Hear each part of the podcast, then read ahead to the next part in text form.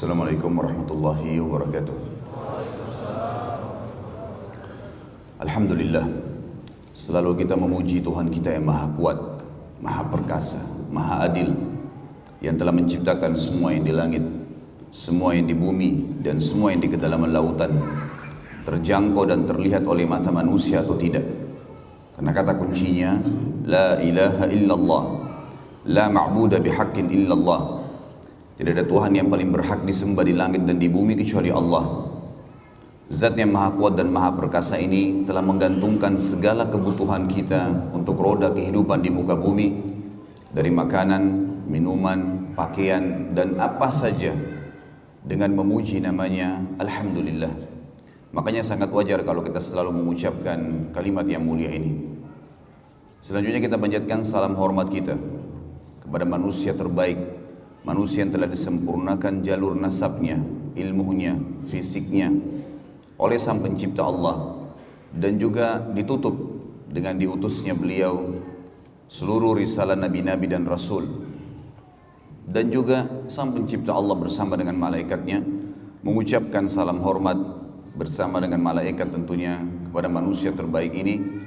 Maka sangat wajar sebagai orang yang beriman mengejar sebuah nilai ibadah yang telah ditetapkan oleh Sang Pencipta dengan mengucapkan salawat dan taslim kepada Nabi besar Muhammad sallallahu wa ala wasallam. Pertama-tama tentunya karena ini pertemuan perdana kita di dalam materi As-Sirah Nabawiyah dan ini sesuai dengan permintaan teman-teman dari DKA Masjid terutama saudara dan sahabat dekat saya Ustaz Mukhlis jazakallah khair eh, yang meminta untuk kajian sirah yang rutin di Balikpapan sebulan sekali dan semoga Allah Subhanahu wa taala tentunya mengikhlaskan niat kita dan menjadikan ini sebagai tambahan amal kita. Yang kedua, saya memberikan dukungan secara pribadi kepada semua ikhwat dan akhwat yang hadir karena memang majelis ilmu adalah landasan agama kita. Jangan pernah lewatkan satu hari ikhwat dan akhwat sekalian tanpa ada ilmu. Ilmu ini yang saya maksud adalah ilmu agama. Dia akan mendatangkan keimanan. Dan kalau keimanan sudah tertanam dalam hati seorang mukmin maka dipastikan segala sesuatunya berubah. Dari buruk menjadi baik dari pelit menjadi dermawan dari penakut menjadi pemberani dari bodoh menjadi pintar. Berubah semuanya. Dan kalau keimanan sudah ada maka seluruh perintah sang pencipta Allah yang maha kuat dan maha perkasa akan dikerjakan dan semua larangannya pasti akan dijauhi. Tentu balasan maksimal adalah kita akan masuk ke dalam surga yang kekal dengan izin Sang Pencipta Allah tentunya. Oleh karena itu teman-teman sekalian, saya akan mengucapkan seperti yang baginda Nabi Shallallahu Alaihi Wasallam ucapkan kepada seluruh sahabat yang datang menuntut ilmu, marhaban bitalabatil ilm. Selamat datang para penuntut ilmu. Majelis ini teman-teman dihadiri oleh para malaikat, disaksikan oleh para malaikat yang mencatat ini menjadi uh, amal kita. Di dalam sebuah riwayat yang sahih disebutkan siapa yang keluar dari rumahnya baik dia akan mengajar atau akan belajar ilmu maka dicatatkan baginya pahala haji lengkap sampai dia pulang. Di dalam riwayat yang sahih yang lain dikatakan siapa yang keluar dari rumahnya menuntut ilmu, belajar atau mengajar, maka dia di jalan Allah sama dengan jihad di jalan Allah sampai dia kembali. Riwayat sahih yang lain mengatakan kata Nabi sallallahu alaihi wasallam sesungguhnya malaikat menebahkan atau melebarkan sayapnya menaungi para penuntut ilmu dan banyak sekali riwayat kalau kita ingin sebutkan tentang manfaat majelis ilmu. Tidak akan ada kejenuhan dalam majelis ilmu. Yang ada adalah ilmu, pengetahuan, bertambah kokohnya dan kuatnya keimanan seseorang, bertambah baiknya keadaan dia pada saat dia bubar, maka harus dimaksimalin teman-teman sekalian. Terlebih lagi sekarang, kalau tidak bisa hadir di majelis ilmu atau kebetulan dai atau ustadz yang tidak hadir, maka ada media sosial yang sangat mudah dijangkau. Di tangan setiap orang kita sekarang bisa nonton apa saja ceramah tentunya yang saya maksudkan dan ceramah yang benar berlandaskan Al-Quran dan Sunnah dari HP kita. Yang setiap saat kita pakai atau kita bawa ke tempat tidur dibawa ke kamar mandi dibawa ke mana-mana. Maka alat ini telah Allah mudahkan buat kita dan akan ada pertanggungjawabannya pada hari kiamat.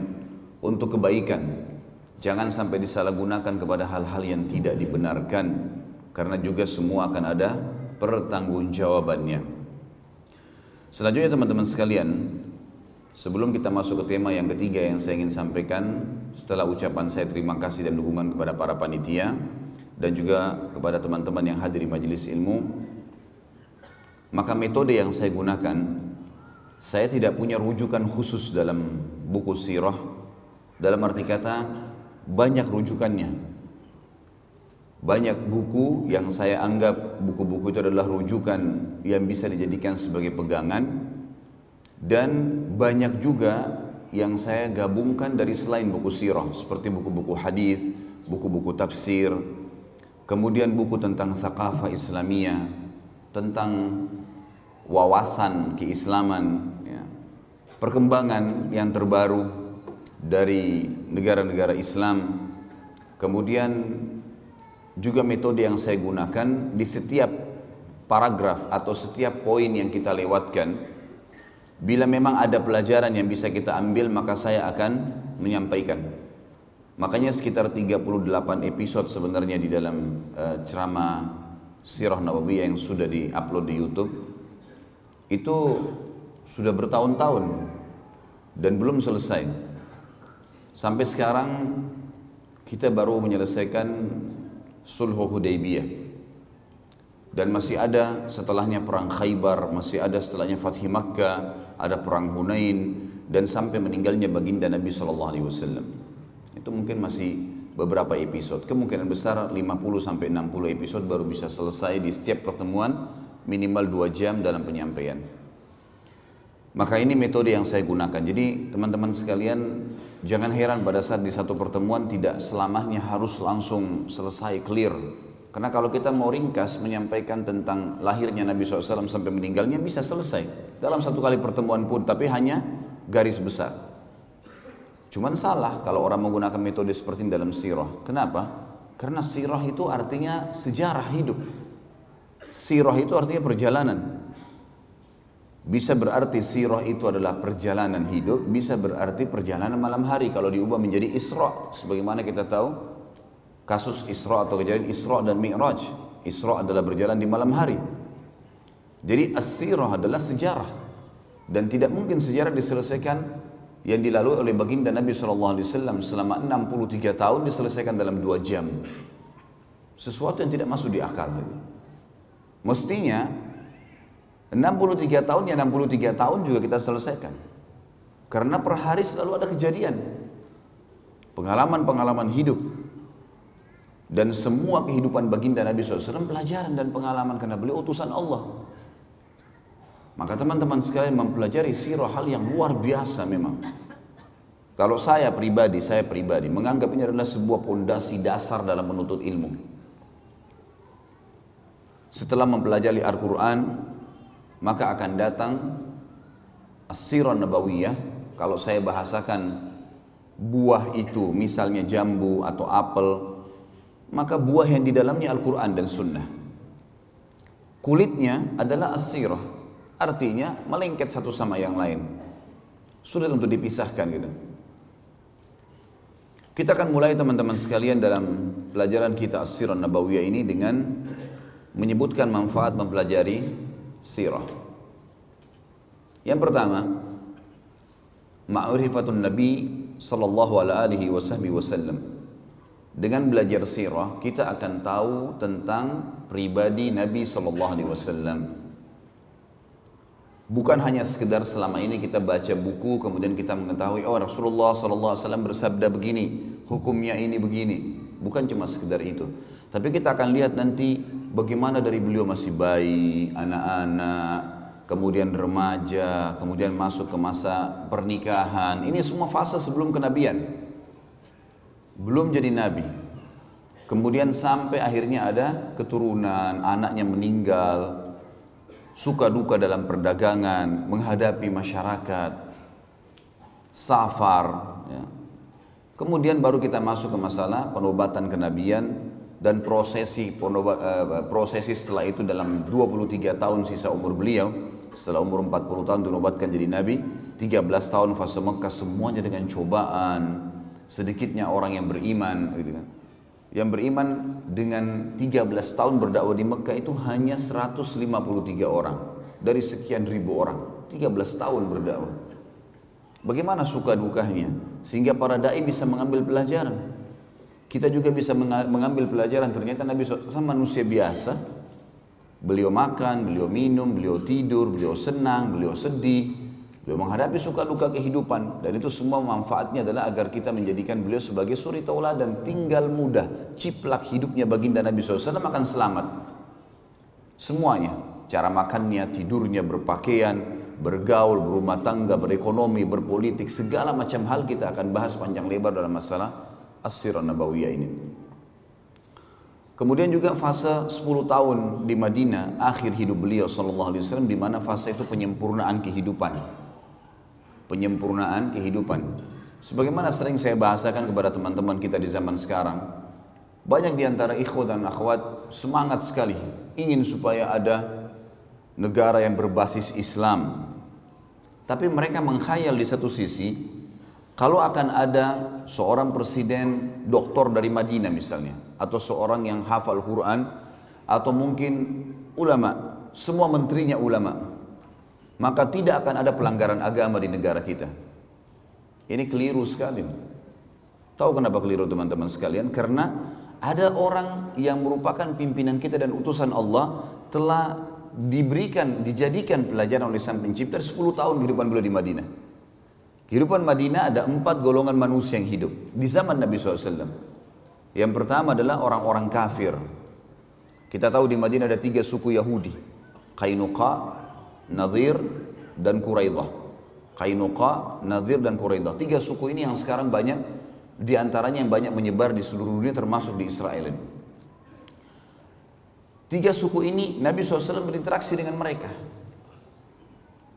Ada transaksi jual beli, ada juga transaksi uh, utang piutang Nabi SAW dengan beberapa pendeta, ada dakwah Nabi SAW mengajak mereka masuk Islam, setelah masuk Islamnya salah satu dari mereka namanya Abdullah bin Salam. Nanti akan kita jelaskan semua itu.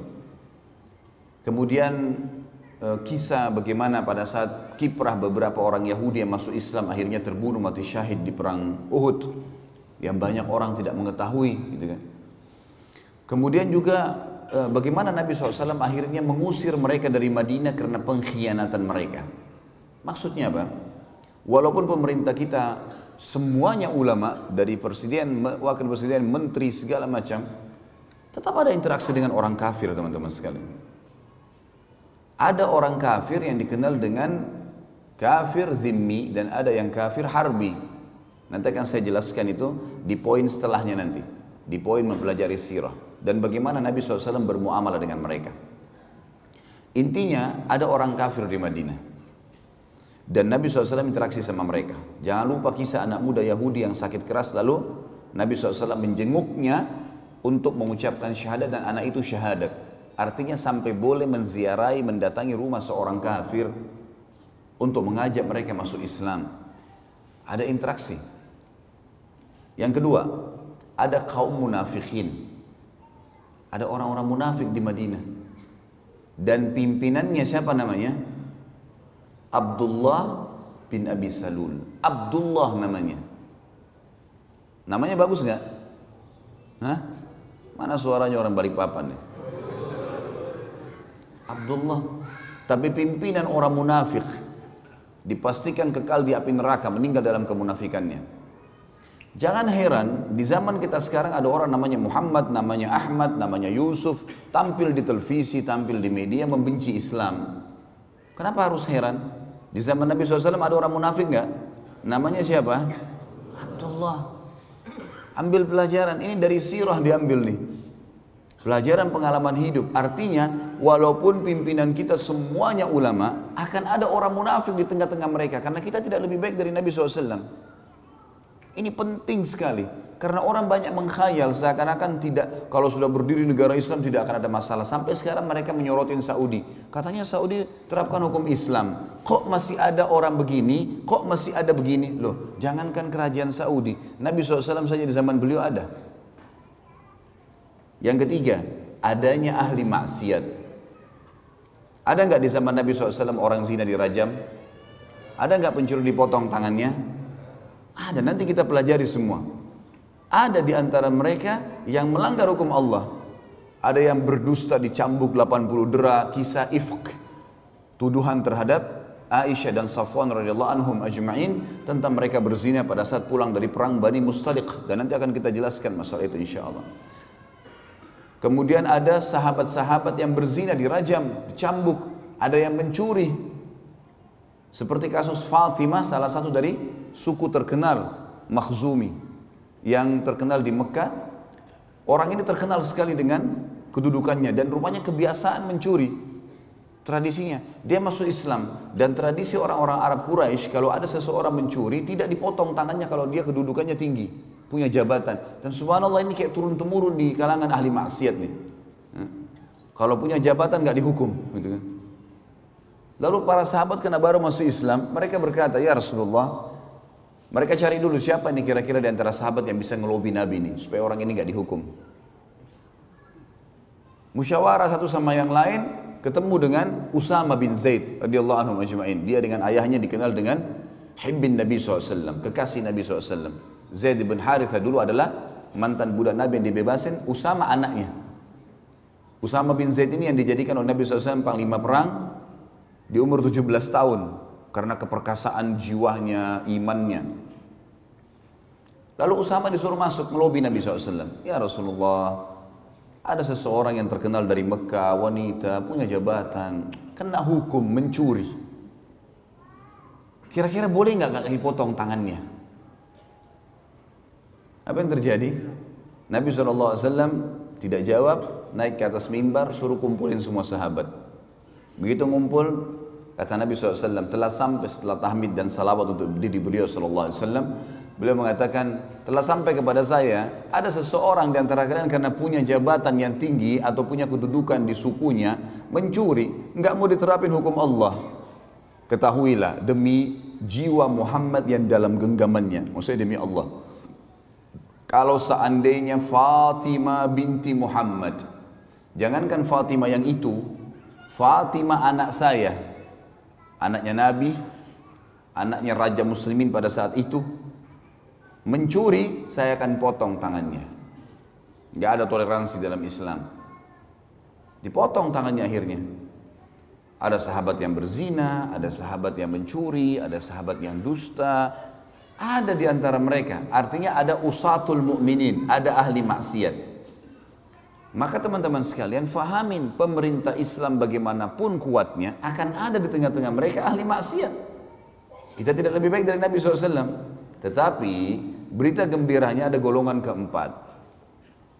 Ada orang-orang beriman dan ini yang mendominasi. Sehingga tinggal tiga kelompok yang pertama tidak bisa keluar dari koridor hukum Allah. Yang maksiat dihukum. Ya, yang munafik diketahui. Lalu Nabi SAW sebutkan ciri-cirinya Nanti akan kita pelajari di akhir sekali sebelum meninggalnya Nabi SAW ada pembongkaran kedok para munafikin. Si fulan munafik, si fulan munafik, si fulan munafik karena cirinya banyak jelas. Pura-pura Islam tapi mereka kufur. Kemudian juga akan ada orang-orang kafir yang akan interaksi. Ulama sepakat mengatakan orang kafir tetap akan ada di muka bumi sampai menjelang hari kiamat. Nggak bisa lepas itu. Karena kata Nabi SAW, kiamat tidak akan terjadi kecuali pada orang-orang yang buruk atau kufur saja. Orang beriman semua akan meninggal dengan tiupan angin yang menerpah tubuh mereka sampai kata Nabi SAW kalau seseorang dan kalian sembunyi di dalam gunung maka angin itu akan masuk dan merenggut nyawanya sehingga tidak tertinggal kecuali orang kafir dan buruk di muka bumi lalu kiamat terjadi pada mereka. Hadis jelas. Bagaimanapun antum mendakwai orang kafir, alhamdulillah ada yang masuk Islam misalnya, tapi tetap akan ada mereka. Dan fase mereka berhenti hanya di fase waktu Isa alaihissalam turun membunuh Dajjal. Pada saat itu, maka kata Nabi SAW, semua jalan-jalan kecil pun di muka bumi akan dimasuki Islam. Baik dengan kemuliaan, dia sengaja memasuki Islam karena dia tahu kebenaran, atau penghinaan. Artinya dia harus masuk Islam secara paksa atau akan dibunuh. Sehingga tidak ada lagi orang yang tidak muslim di zaman Isa alaihissalam. Tetapi setelah Isa alaihissalam meninggal dunia setelah matinya Yajuj Ma'juj dan tanda hari kiamat, maka manusia akan kembali kufur lagi dan mereka kembali menyembah berhala. Iblis akan menyuruh mereka menyembah berhala dan pada mereka lah terjadi hari kiamat itu. Berarti lihat teman-teman sekalian, bagaimana kita memahami sirah ini dan mengetahui kehidupan Nabi SAW penting sekali. Luar biasa gitu. Ya. Pelajaran yang kedua, selain mengenal Nabi SAW, tentu nanti masuk juga dalamnya adalah mengenal fisik, kulit, warna kulit, poster tubuh, rambut, ya, akhlak Nabi SAW, semua kita akan kenal. Bagaimana beliau berumah tangga, bagaimana menyelesaikan masalah-masalah rumah tangganya. Ada masalah. Dan beliau pecahkan dengan kebijaksanaan, dengan kedewasaan, bagaimana menghadapi tetangga yang selalu mengganggu, bagaimana menghadapi dakwah yang sedang menghadapi rintangan, bagaimana menghadapi pasukan musuh yang akan menyerang Madinah, bagaimana dan bagaimana. Kita akan ambil semua pelajaran dari pengenalan baginda Nabi sallallahu alaihi wasallam. Yang kedua, ma'rifatus sahabah ridwanullahi alaihim. Kita mengenal dengan belajar sirah siapa itu sahabat? Manusia-manusia pilihan Allah yang telah menemani baginda Nabi Shallallahu Alaihi Wasallam yang telah menemani utusan yang terbaiknya. Penutup para nabi dan rasul. Ini bukan manusia biasa teman-teman. Bayangkan kalau kita hidup di zaman fase Mekah dulu nggak ada lampu nggak ada media sosial kayak sekarang nggak ada AC panas. Antum sekarang masya Allah belajar sirah di AC di masjid istiqomah yang besar seperti ini. Lampu ada terang ada kamera merekam bisa didengar kembali. Zaman dulu rumah dari tanah liat Mekah dulu itu desa terpencil. Nggak ada orang di dunia yang mau lihat Mekah itu. Kecuali orang-orang beriman yang datang haji. Itu pun jumlahnya masih sedikit. Dulu negara Persia dan juga negara Romawi tidak pernah terfikir menyerang Jazirah Arab. Karena bagi mereka ini padang pasir gak ada apa-apa. Gak pernah mereka rebut. Padahal Jazirah Arab itu posisinya di tengah-tengah dunia. Kenapa mereka tidak terfikir menyerang? Karena padang pasir gersang. Gak ada apa-apa. Hasilnya maksimal yang paling banyak kurma. Hmm. mereka nggak pikir serang itu Coba antum bayangkan kalau antum hidup di fase itu di perkampungan terpencil di muka bumi ada orang buta huruf, nggak bisa baca, nggak bisa nulis, ngaku nabi dan harus beriman. Kira-kira jadi Abu Bakar atau jadi Abu Jahal? Sekarang gampang antum beriman, Quran sudah lengkap, masjid banyak, para dai-dai mubalik sudah banyak menyampaikan tentang hukum-hukum Islam. Tinggal ambil, belajar, amalin, mati, masuk surga. Mudah sekali. Zaman dulu teman-teman. Turun satu ayat, turun dua ayat. Dan ini kewajiban mematuhi loh. Dan membela hidup mati. Nggak gampang pada saat fase Mekah itu. Luar biasa dulu. Nanti kita lihat teman-teman perjuangan para sahabat bagaimana dalam sirah ini. Bagaimana mereka di zaman itu tidak ada media bisa percaya bisa percaya, bisa yakin, bisa mengamalkan. Wajar itu, muhajirin dan ansar. Allah janjikan dan jamin buat mereka surga, demi Allah pantas untuk mereka. Pantas. Perjuangan yang meninggalkan keluarganya, berkorban dengan hartanya, berkorban dengan darahnya. Kisah-kisah yang kadang-kadang subhanallah saya kalau belajar kisah sahabat tidak sadar netes air mata di, di depan laptop saya itu. Luar biasa kisah mereka ini. Di mana kita ini gitu. Kita selalu sibuk dengan pasar, dengan dagangan, dengan istri, dengan anak, dengan ini lupa tidak ada perjuangan buat agama gitu. Ini sahabat luar biasa, pengorbanan yang luar biasa. Wajar Allah mengatakan radhiyallahu anhum waradu an.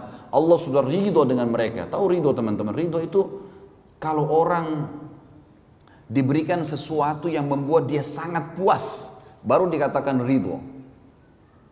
Kalau misalnya kita memberikan seseorang sesuatu, misal ada fakir miskin minta, kemudian kita kasih uang, misal dia butuh 3 juta rupiah, kemudian kita kasih 10 ribu rupiah.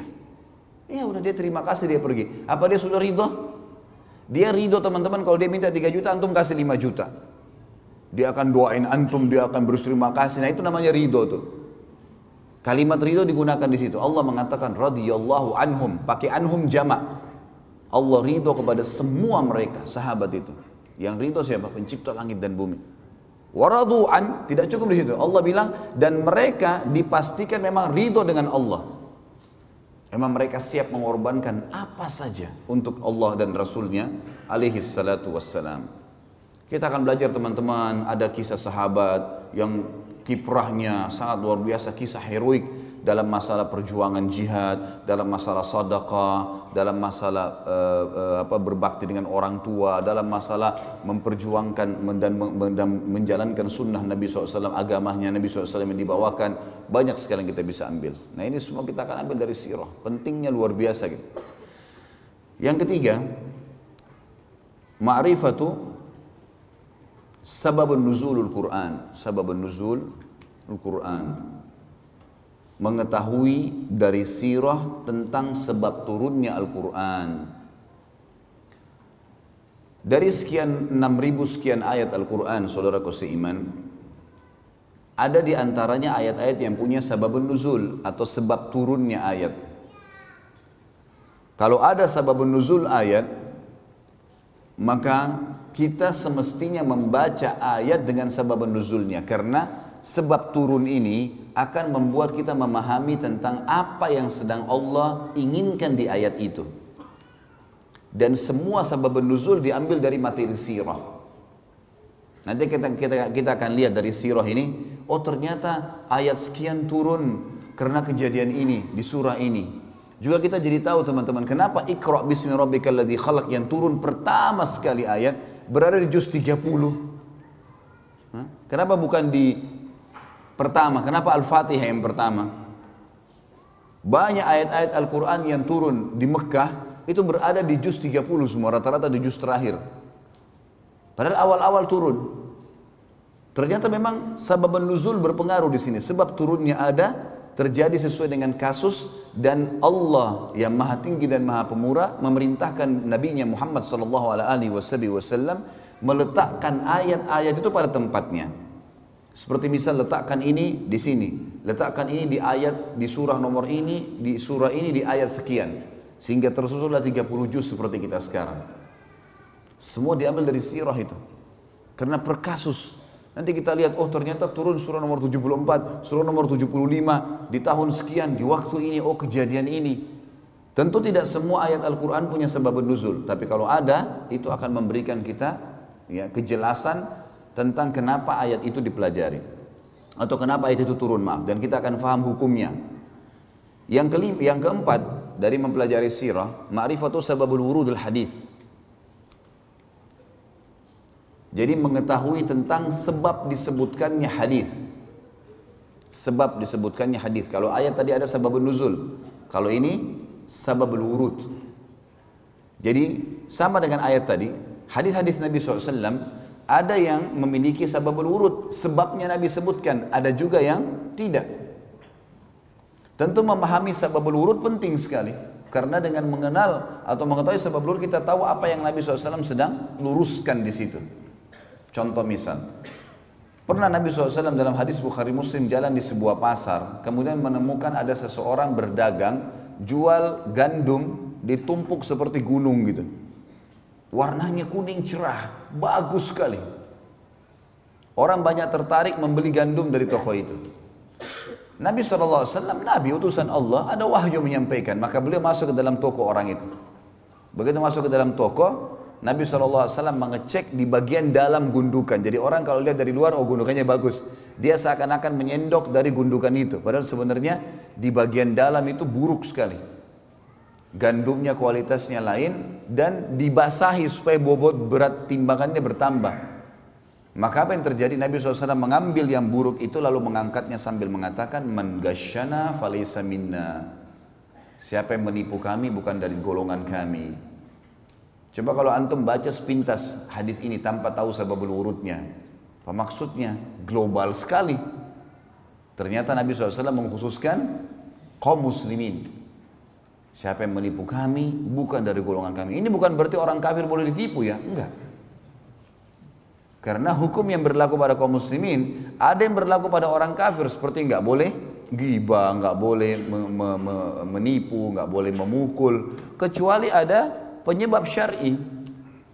Ada penyebab syar'i yang membuat kita bisa menghukum dia. Itu pun yang menghukum biasa pemerintah atau mungkin dia tiba-tiba menyerang kita secara pribadi dan dan seterusnya. Ada hukum syar'i sendiri. Yang kelima, Mempelajari sirah juga akan memberikan kita informasi ma'rifatul kuffar wal munafiqin. Kita akan mengetahui tentang keadaan orang kafir dan orang-orang munafik. Siapa sih orang kafir di mata Rasulullah wasallam ini? Sehingga jangan sampai seperti ada sebagian kelompok Islam sekarang, fonis kafir ini, fonis kafir itu. Semua orang dianggap kafir kalau tidak segolongan sama dia. Ini keliru sekali. Dari mana ini? Ada penyebab, gitu kan? Sampai saya bahas ada di YouTube teman-teman sekalian Nawakidul Iman, pembatal keislaman. Di awal-awalnya saya jelaskan itu salah salah satu disertasi S3 yang sangat baik tentunya tulisan ini masya Allah dan di situ disebutkan banyak pendapat ulama salaf ya, ulama sahabat tabiin tabi tabiin yang menjelaskan kepada kita tentang tidak bolehnya fonis kafir kecuali orang yang sudah jelas terfonis kafir sesuai dengan indikasi yang telah disampaikan oleh Nabi SAW di zaman beliau. Orang jelas-jelas murtad tinggalkan agamanya misalnya. Kalau orang hanya melakukan satu perbuatan, yang perbuatan itu kayaknya menuju kepada kekafiran, maka tidak akan terjadi padanya kecuali sudah ada hujah. Sudah ada argumentasi sampai ke dia. Mungkin dia tidak tahu. Nabi SAW tidak spontanitas menyuruh seseorang memfonis ini pasti kafir. Contoh misal hadis yang sahih menjelaskan perilaku Usama radhiyallahu anhu pada saat membunuh seorang lawan duelnya. Terjadi peperangan dipimpin oleh Amr bin As radhiyallahu anhu ajma'in menyerang satu suku Arab yang mau menyerang Madinah. Berhasil menang. Rupanya ada satu orang ngolok-ngolok sahabat mau melawan tapi sedikit melawan lari. Oleh Usama dikejar. Begitu ketemu duel sama Usama. Usama adalah orang yang kuat itu.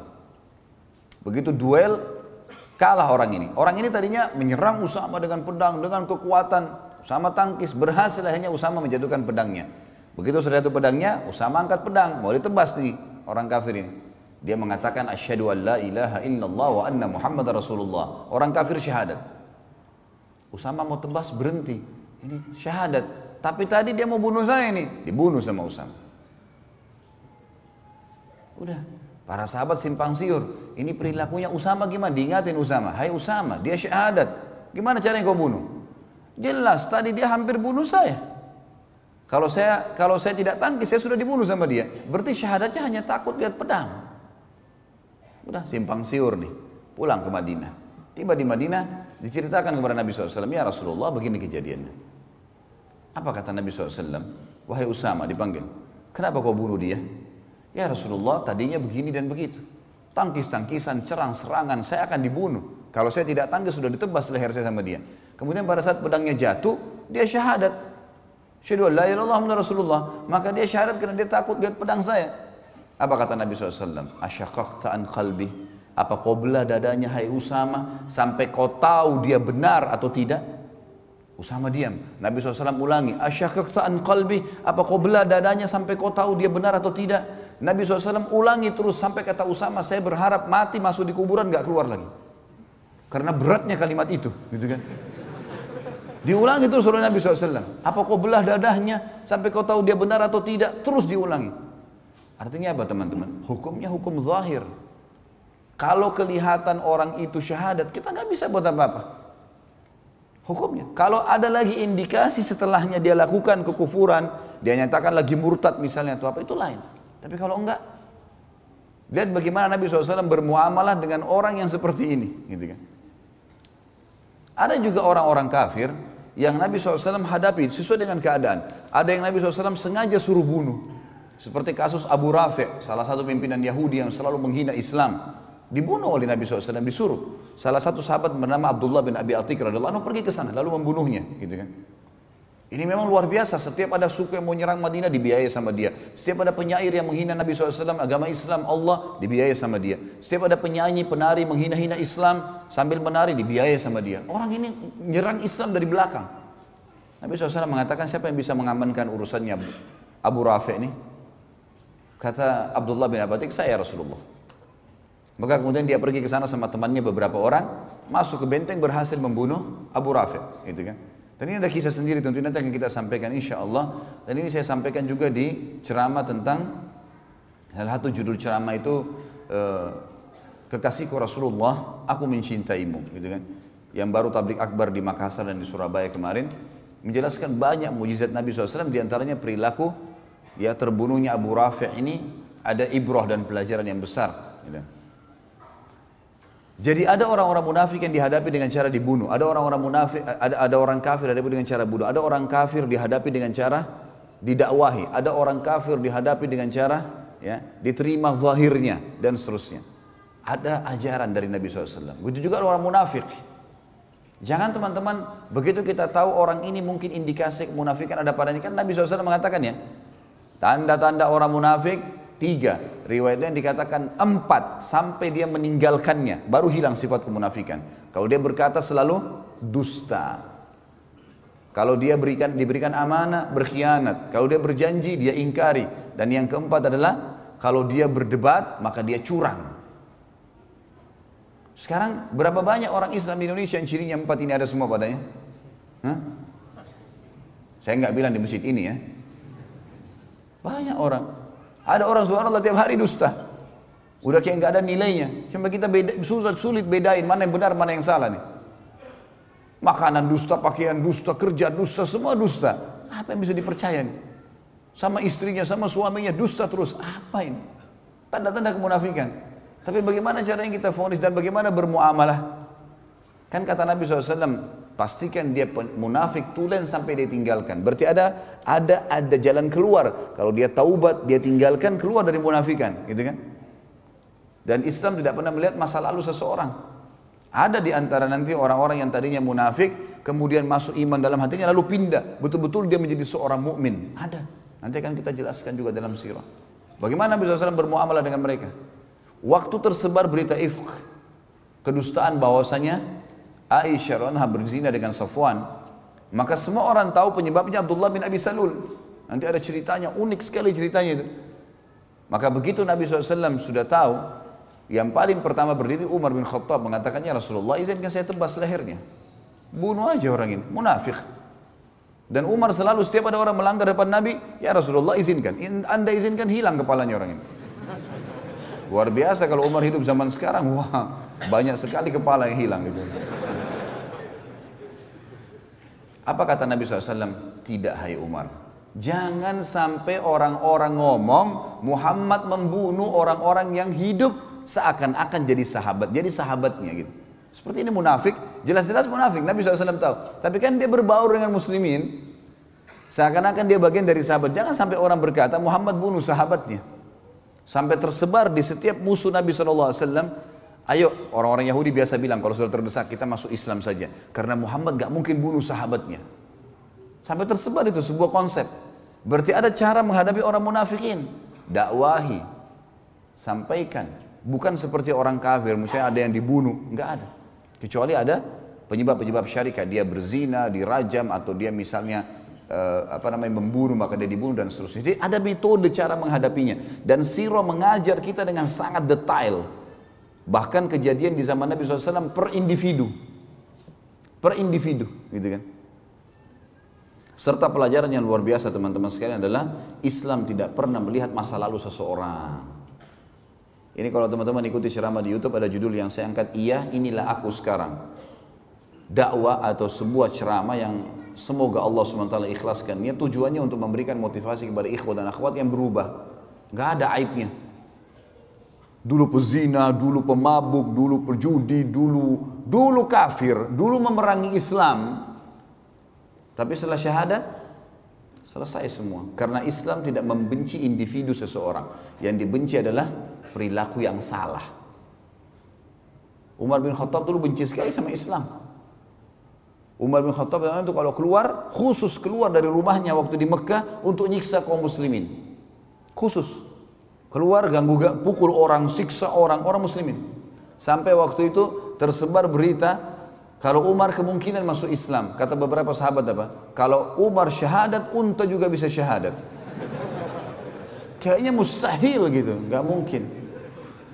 Tapi dia setelah syahadat, Hah? Islam nggak lihat lagi masa lalunya. Umar yang mengaku dan mengatakan saya seorang khamar, orang yang suka minum khamar dan khamar banyak sahabatnya kan? Khamar itu banyak relasinya selalu ke khamar, zina, macam-macam judi. Memang perilakunya satu sahabat semua itu. Sama antum kalau hadir majelis ilmu sahabatnya masjid, ya, sahabatnya Quran, sahabatnya kitab, memang begitu. Itu sahabatnya. Jadi kita kena satu sahabatnya kena semua itu. Ini. Makanya jangan buka pintu itu. Orang yang buka pintu kesalahan seperti orang yang ada di di mulut jurang. Jangan coba-coba. Sekali tergerincir susah keluar. Kecuali mendaki, susah. Maka jangan coba-coba. Sementara keimanan dan jalan amal soleh ini semuanya jalan lurus, enak. Jalan mulus sampai mati, nikmatin makan, minum, tidur segala macam. Setelah itu mati masuk surga abadi selamanya. Jadi ada metode menghadapi mereka. Dan yang terakhir teman-teman yang kena mempelajari sirah adalah ma'rifatu dinul haniful Islam. Mengetahui tentang agama yang mulia Islam ini. Dari awal kisahnya. Dari awal turun wahyu pertama, wahyu yang kedua, yang ketiga. Bertahap selama 23 tahun. Itu yang kita pelajari dalam sirah. Bagaimana proses agama Islam dari nol sampai akhirnya menjadi agama sekarang yang terbesar pengikutnya. Kalau orang betul-betul yang menganut Islam ini teman-teman sekalian karena dalam hatinya, dia tidak akan tinggalkan sampai mati. Karena dia sudah tahu ini kebenaran. Nah, kita akan lihat nanti historinya 23 tahun semuanya bagaimana Islam itu sempurna. Inilah kurang lebih 6 poin manfaat mempelajari sirah Tentu kalau ada poin-poin lain mungkin keterbatasan saya sebagai manusia biasa. Saya cuma menyusun di tulisan saya enam poin ini. Dan insya Allah mudah-mudahan ini sudah saya berharap dengan izin sang pencipta Allah yang maha pemurah untuk menjadikannya sebuah poin yang sudah menjadi pelajaran buat kita dan cukup untuk membuat kita ya termotivasi untuk mempelajari sirah dan juga menganggap atau mengetahui dan menyadari sirah itu sangat penting. Kemudian kita masuk teman-teman ke sirah kita. Tentu saya tidak akan memulai dari sejarah Nabi Muhammad SAW. Saya akan jauh memulai sebelumnya. Kita akan mulai dari sejarah Mekah. Dari mana asalnya kota ini? Dulunya tidak ada di situ apa-apa. Padang pasir, lembah. Kemudian kita akan masuk ke kisah kisah kota Mekah, kisah Zamzam, kisah pembangunan Ka'bah, ada poin di situ. Kemudian ada masuk Islam, masuknya agama Yahudi di Jazirah Arab. Kemudian masuknya agama Nasrani di Jazirah Arab. Kenapa ada orang Arab tapi beragama seperti agama Yahudi? Kenapa ada orang Arab tapi agamanya seperti agama Nasrani? Orang-orang Arab tapi Nasrani sampai sekarang di Syria di mana-mana ada. Kok bisa? Gitu kan? Maka ada nanti kisah-kisah bagaimana masuknya dua agama properti ini ke Jazirah Arab.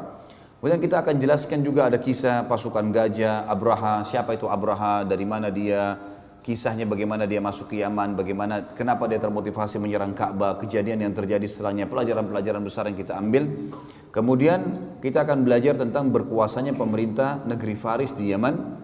Ini kurang lebih subjudul satu, jadi poin A di tulisan saya.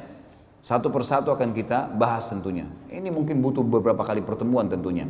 Dan nanti akan ada lanjutan poin B-nya tentang masalah fase kenabi, uh, lahirnya Nabi SAW, kejadian-kejadian sebelum beliau lahir, tanda-tanda pada saat beliau lahir, apa saja, kemudian masa kecilnya, masa anak masa bayi, masa anak-anak, kasus masalah menyusui dengan Halimah Sa'diyah dan seterusnya. Pelajaran-pelajaran yang kita ambil dari situ sampai masa beliau masuk menikah dengan Khadijah dengan proses perdagangan dan seterusnya.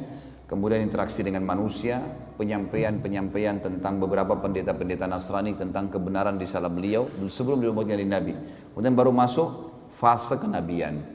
baru kemudian masuk masalah fase kenabian dan segala macam hal yang lengkap berhubungan dengan masalah itu peperangan-peperangan perjuangan Nabi SAW di Mekah peperangan-peperangannya setelah di Madinah dan seterusnya sampai akhirnya ditutup dengan meninggalnya baginda Nabi Sallallahu Alaihi Wasallam. Baik kita akan masuk teman-teman sekalian kisah kota Mekah dan kisah Zam-Zam serta pembangunan Ka'bah. Tentu kita akan mulai dari manusia terbaik yang dikenal juga manusia yang terbaik di kalangan manusia tapi di kalangan para nabi tentunya walaupun beliau adalah kakek kesekian Nabi SAW tetap saja Nabi SAW manusia terbaik ya.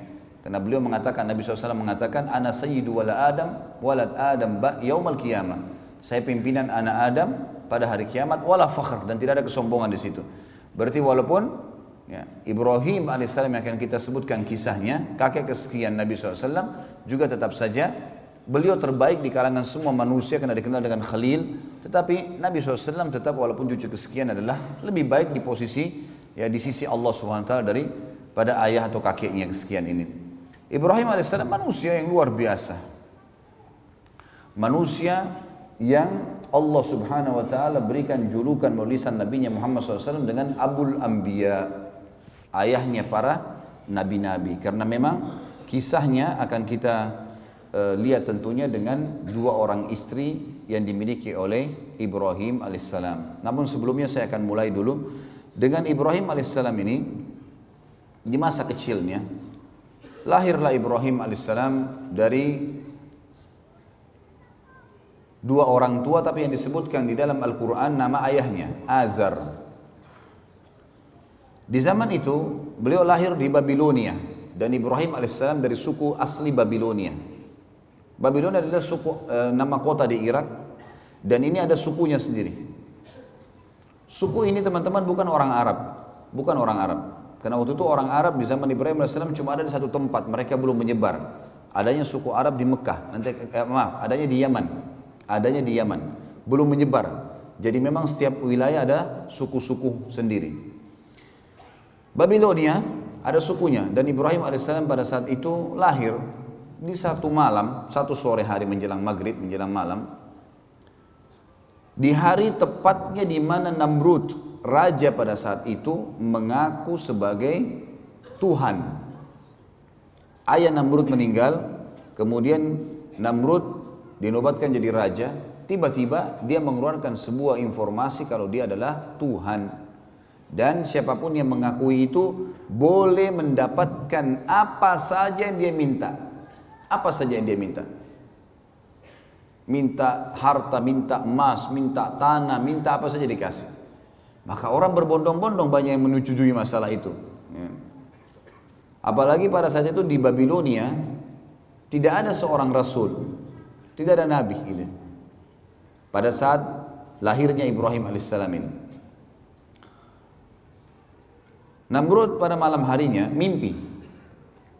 Dia mimpi melihat Kerajaannya hancur, terbakar sana sini. Lalu dia bangunkan semua penasehat-penasehatnya. Malam itu juga waktu dia ngaku sebagai Tuhan tuh. Apa takwil mimpi ini? Kok bisa saya mimpi seperti ini? Mereka semua angkat tangan mengatakan kami gak tahu. Sampai ada satu orang yang akhirnya mengatakan, wahai Namrud, kemungkinan malam ini di Babilonia ada anak yang lahir laki-laki yang akan menghancurkan kerajaan anda.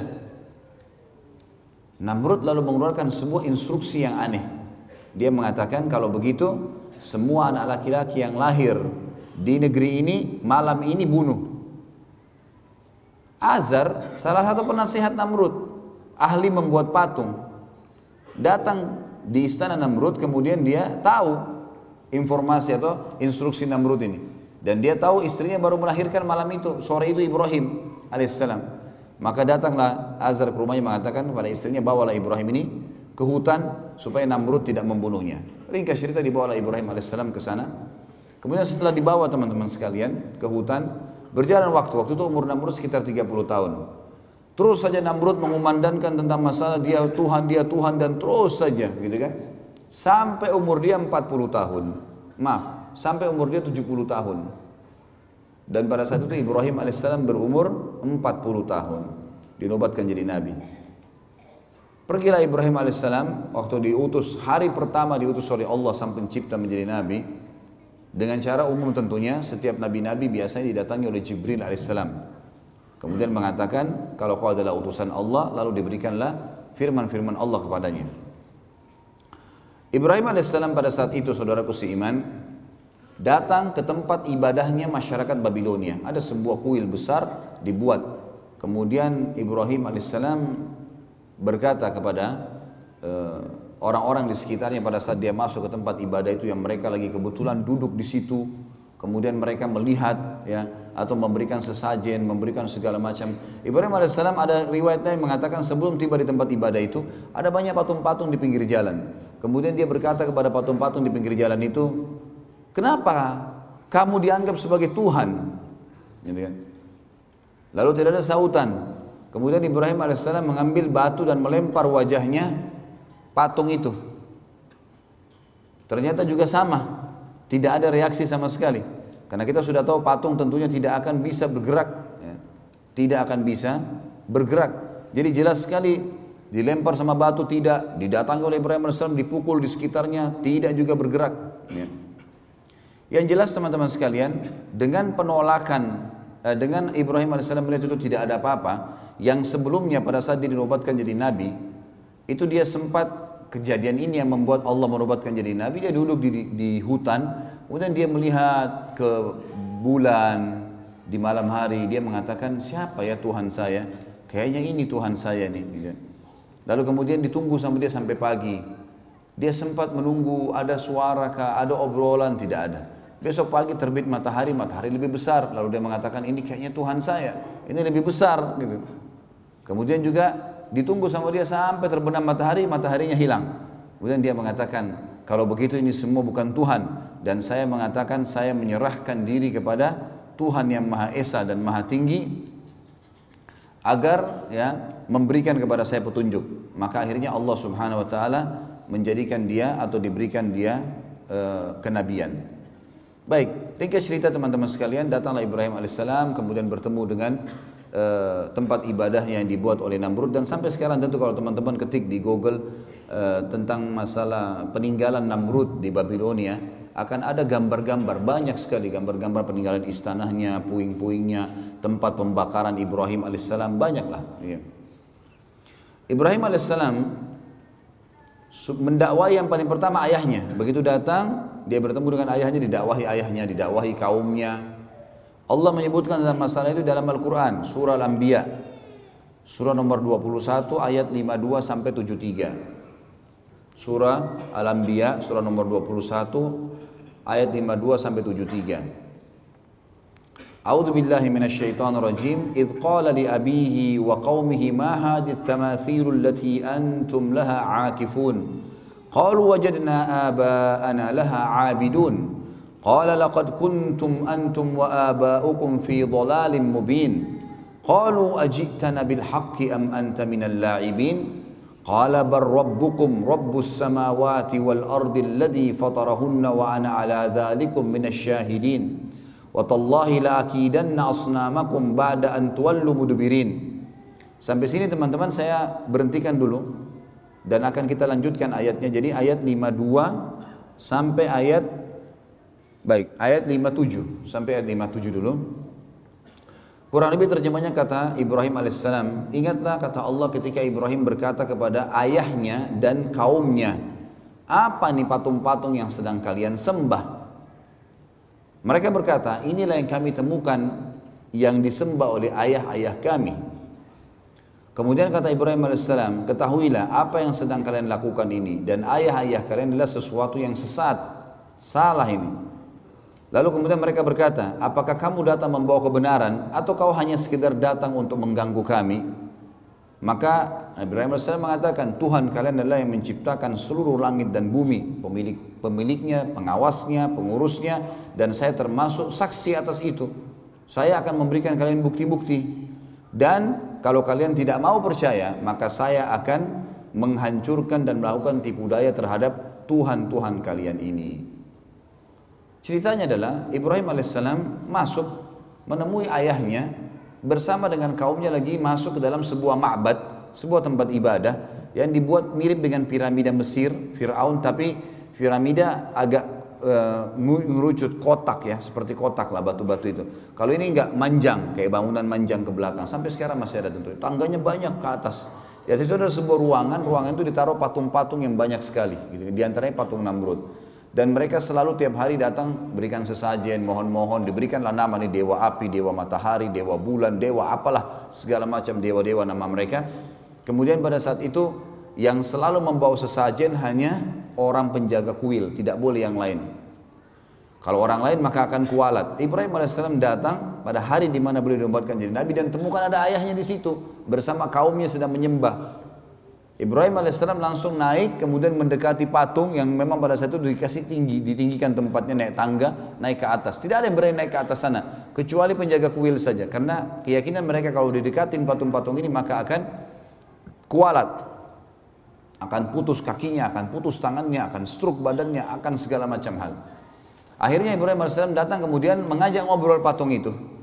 Mengatakan, hai yang dianggap Tuhan oleh masyarakat Babilonia apa kau tidak marah pada saat Ibrahim AS mengambil sesuatu sesajen di situ? Maka tidak ada sautan. Saya mengambil sesajenmu. Orang semua lagi lihat. Lalu Ibrahim AS mengucapkan dua kali sampai tiga kali tidak ada jawaban. Lalu diambil sedikit di situ potongan makanan lalu dilempar ke wajahnya patung itu. Jatuhlah ya buah atau makanan tersebut kemudian tidak ada sautan karena kita tahu patung tidak akan bicara. Kata Ibrahim AS, hai yang dianggap Tuhan oleh masyarakat Babilonia. Apa kau tidak bisa melawan saya? Kau tidak marah karena saya lempar kamu dengan sesajenmu sendiri? Enggak ada sautan. Dua kali enggak ada sautan, tiga kali enggak ada sautan. Mungkin biar jutaan kali tidak akan ada sautan tentunya. Nah. Pindah ke patung kedua dilakukan hal yang sama. Patung ketiga, semua patung itu dihina oleh Ibrahim AS. Setelah itu Ibrahim AS setelah keliling dari sisi kanan ruangan sampai ke sisi kiri lalu dia mengatakan, Hai kaumku, lihat ini apa yang kalian sembah. Patung kalian susun sendiri, kalian pahat sendiri, kalian bentuk matanya, kalian bentuk hidungnya. Kalian yang pikul diangkat sampai ke situ. Lalu kenapa kok diminta tolong dari patung-patung ini? Yang telah menciptakan adalah kalian Tuhan, kalian Allah yang menciptakan langit dan bumi. Maka mereka diam, mereka tidak mau. Ya. Lalu Ibrahim mengatakan, saya pasti akan lakukan tibu daya terhadap patung-patung kalian ini. Apa tipu daya Ibrahim? Ayat 5, 8-nya berlanjut. فَجَعَلَهُمْ جُذَاذًا إِلَّا كَبِيرًا لَهُمْ لَعَلَّهُمْ يَرْجِعُونَ قالوا من فعل هذا بآلهتنا إنه لمن الظالمين قالوا سمعنا فتى يذكرهم يقال له إبراهيم قالوا فأتوا به على أعين الناس لعلهم يشهدون قالوا أأنت فعلت هذا بآلهتنا يا إبراهيم قال بل فعله كبيرهم هذا فاسألوهم إن كانوا ينتقون فرجعوا إلى أنفسهم فقالوا إنكم أنتم ظالمون. ثم نكسوا على رؤوسهم. لقد علمت ما هؤلاء ينطقون. قال أفتعبدون من دون الله ما لا ينفعكم شيئا ولا يضركم؟ أف لكم ولم تعبدون من دون الله؟ أفلا تأخلون Sampai sini teman-teman. Sampai di ayat ya. 67 ya. Ayat 67 saya terjemahkan dan saya hubungkan dengan kisahnya. Maka pada saat itu kaumnya keluar dari ruangan ibadah tadi, tinggalkan Ibrahim AS. Kata Ibrahim sebentar, kalau kalian tidak mau dengar apa yang saya sampaikan, saya ini utusan Allah pencipta langit dan bumi dan saya akan sampaikan kepada kalian. Kalian tetap mau sembah berhala, saya akan lakukan tipu daya loh. Mereka tinggalkan, tidak mau dengar Ibrahim AS. Sempat bimbang tapi mereka tinggalkan. Ibrahim AS keluar cari kampak. Dan masuk menghancurkan patung-patung itu. Dipotong kepalanya, potong tangannya, potong kakinya, dihancurin semuanya. Dan Ibrahim AS membiarkan patung yang paling besar. Patungnya Namrud ada di tengah-tengah ruangan. Enggak diganggu sama sekali. Tapi ada patung ular, patung singa, dipotong kepalanya, ditaruh di pahanya patung Namrud. Kampaknya juga ditaruh di tangannya patung Namrud. Maka besok pagi pada saat mereka mau beribadah lagi, mereka temukan tempat ibadah mereka hancur semuanya. Dan pada malam hari pada saat Ibrahim AS menghancurkan penjaga kuil ada, tapi penjaga kuilnya ketakutan karena dia sendiri yakin ini kualat kalau kalau dekatin patung itu kualat. Bisa stroke, bisa potong tang, terpotong tangannya, apalagi hancurin ke Ibrahim. Ini luar biasa Nabi Ibrahim AS. Maka dia tidak berani buat apa-apa, takut dia. Besok pagi orang-orang datang menyembah ditanya dia, Kenapa ini? Siapa yang buat ini? Penjaga kuilnya nyaut. Yang tadi malam tuh Ibrahim, gitu kan? Itu yang Allah katakan di sini, kan? Maka Ibrahim menghancurkan, menghancurkan semua. Juzadzan illa kabira. Jadi memang Ibrahim AS menghancurkan lebur semuanya kecuali yang paling besar, paturnya Namrud. Agar mereka sadar. Lalu mereka berkata, siapa yang buat ini kepada Tuhan-Tuhan kami? Penjaga kuil mengatakan, kami mendengar dan kami yang kami tahu adalah yang tadi malam itu, Fatan itu dianggap anak muda, ya, yang semalam yang bernama Ibrahim. Maka mereka berkata, datangkanlah Ibrahim itu di depan orang-orang semuanya agar mereka bisa menyaksikan dan mendengarkan argumentasinya. Kenapa dihancurin? Maka begitu datang mereka tanya, "Hai Ibrahim, apakah kau yang lakukan ini pada Tuhan-Tuhan kami?" Maka Ibrahim berkata, "Bukan." Eh, maaf, Ibrahim mengatakan, "Qala bal fa'alahu kabiruhum." Kenapa tanya saya? Tanya patung yang paling besar itu yang pegang kampak, gitu kan. Tanya kalau dia bisa ngomong, gitu.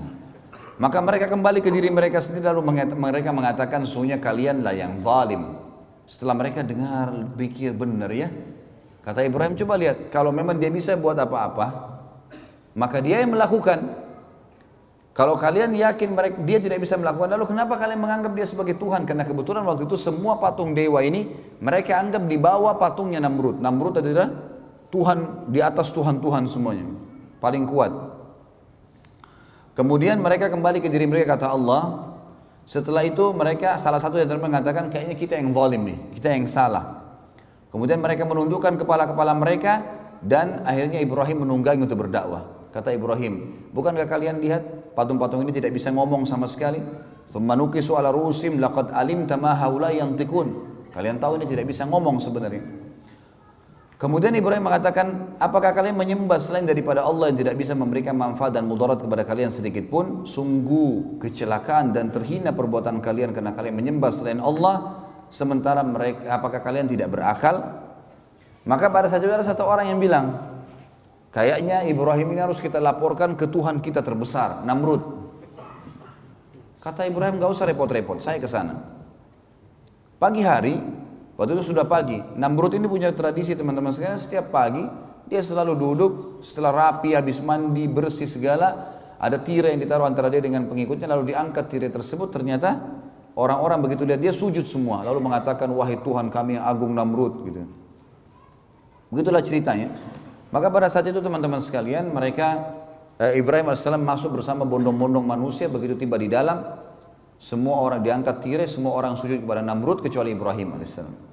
40 tahun Namrud disujuti dan tidak pernah bangkang kecuali pada saat itu. Namrud tanya, siapa kamu ini? Kok bisanya kau tidak sujud dengan saya?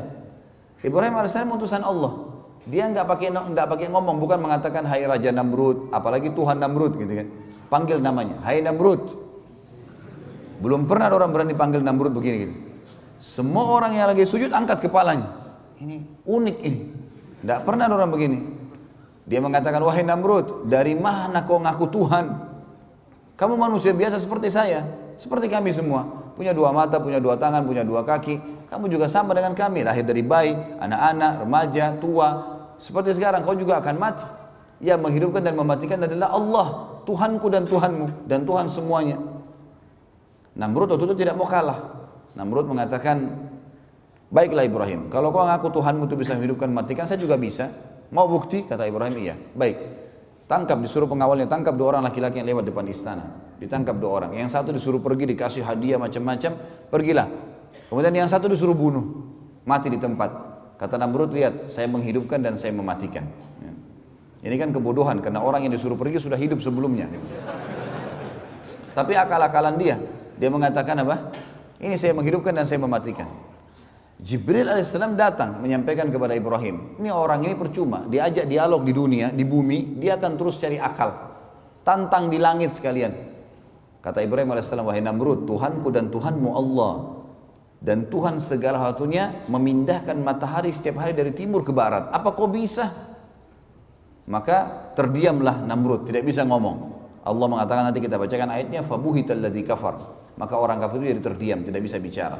Karena jengkel, dia bilang pada pengawal-pengawalnya, tangkap, penjarakan Ibrahim ini, penjarakan. Musyawarah, kira-kira apa jalan keluarnya? Saya mau bunuh Ibrahim, tapi saya nggak mau mati biasa, harus mati yang spektakuler, yang besar, yang membuat tidak ada lagi orang yang membantah ketuhanan saya. Musyawarah demi musyawarah sampai muncul akhirnya ide untuk membakar, karena bakar adalah cara membunuh yang paling menyakitkan. Dari pertama dibakar sampai mati kan tetap sakit gitu loh. Ya. Dibuatlah api dengan biaya yang besar, Namrud kerahkan semua kekuatan sampai terbuat api. Dalam sebuah riwayat Bukhari disebutkan kalau burung lewat dan kena asap uapnya asap itu walaupun tinggi tiba-tiba sudah terpanggang karena besarnya gitu api itu panas sekali setinggi kurang lebih istana Namrud 40 30 40 siku ke langit ini sekitar 17 sampai 20 meter tingginya setelah itu Ibrahim AS dikeluarkan lalu kemudian dibakar setelah dibakar dilempar Namrud mengatakan tiga hari biarkan Ibrahim dalam api dibiarkan. Setelah tiga hari dipadamkan ternyata Ibrahim alaihissalam ada di tengah-tengah tumpuhan mereka. Setelah itu Ibrahim alaihissalam ya selamat diselamatkan oleh Allah. Lalu Namrud pun pulang ke istananya orang semua bubar dalam kondisi bingung kok bisa Ibrahim manusia mana nih dibakar tidak mati nggak mungkin gitu kan dan tersebar berita ternyata Tuhan kita Namrud tidak bisa membunuh Ibrahim karena Ibrahim dibela sama Tuhannya jadi Tuhan Ibrahim lebih kuat. Namrud pulang ke istananya kemudian dia bingung sambil mabuk-mabukan gimana jalan keluarnya nih. Dan memang subhanallah orang-orang kafir sering dikasih oleh Allah kesempatan untuk melakukan satu hal yang maksimal tapi nanti akhirnya ya Allah batalkan dengan hal yang kecil. Seperti Namrud sekarang sudah biayai, sudah biayai berapa banyak mahalnya api tersebut, biayanya besar. Kerahkan tenaga dan tidak ada lagi cara membunuh yang lebih hebat daripada api yang besar.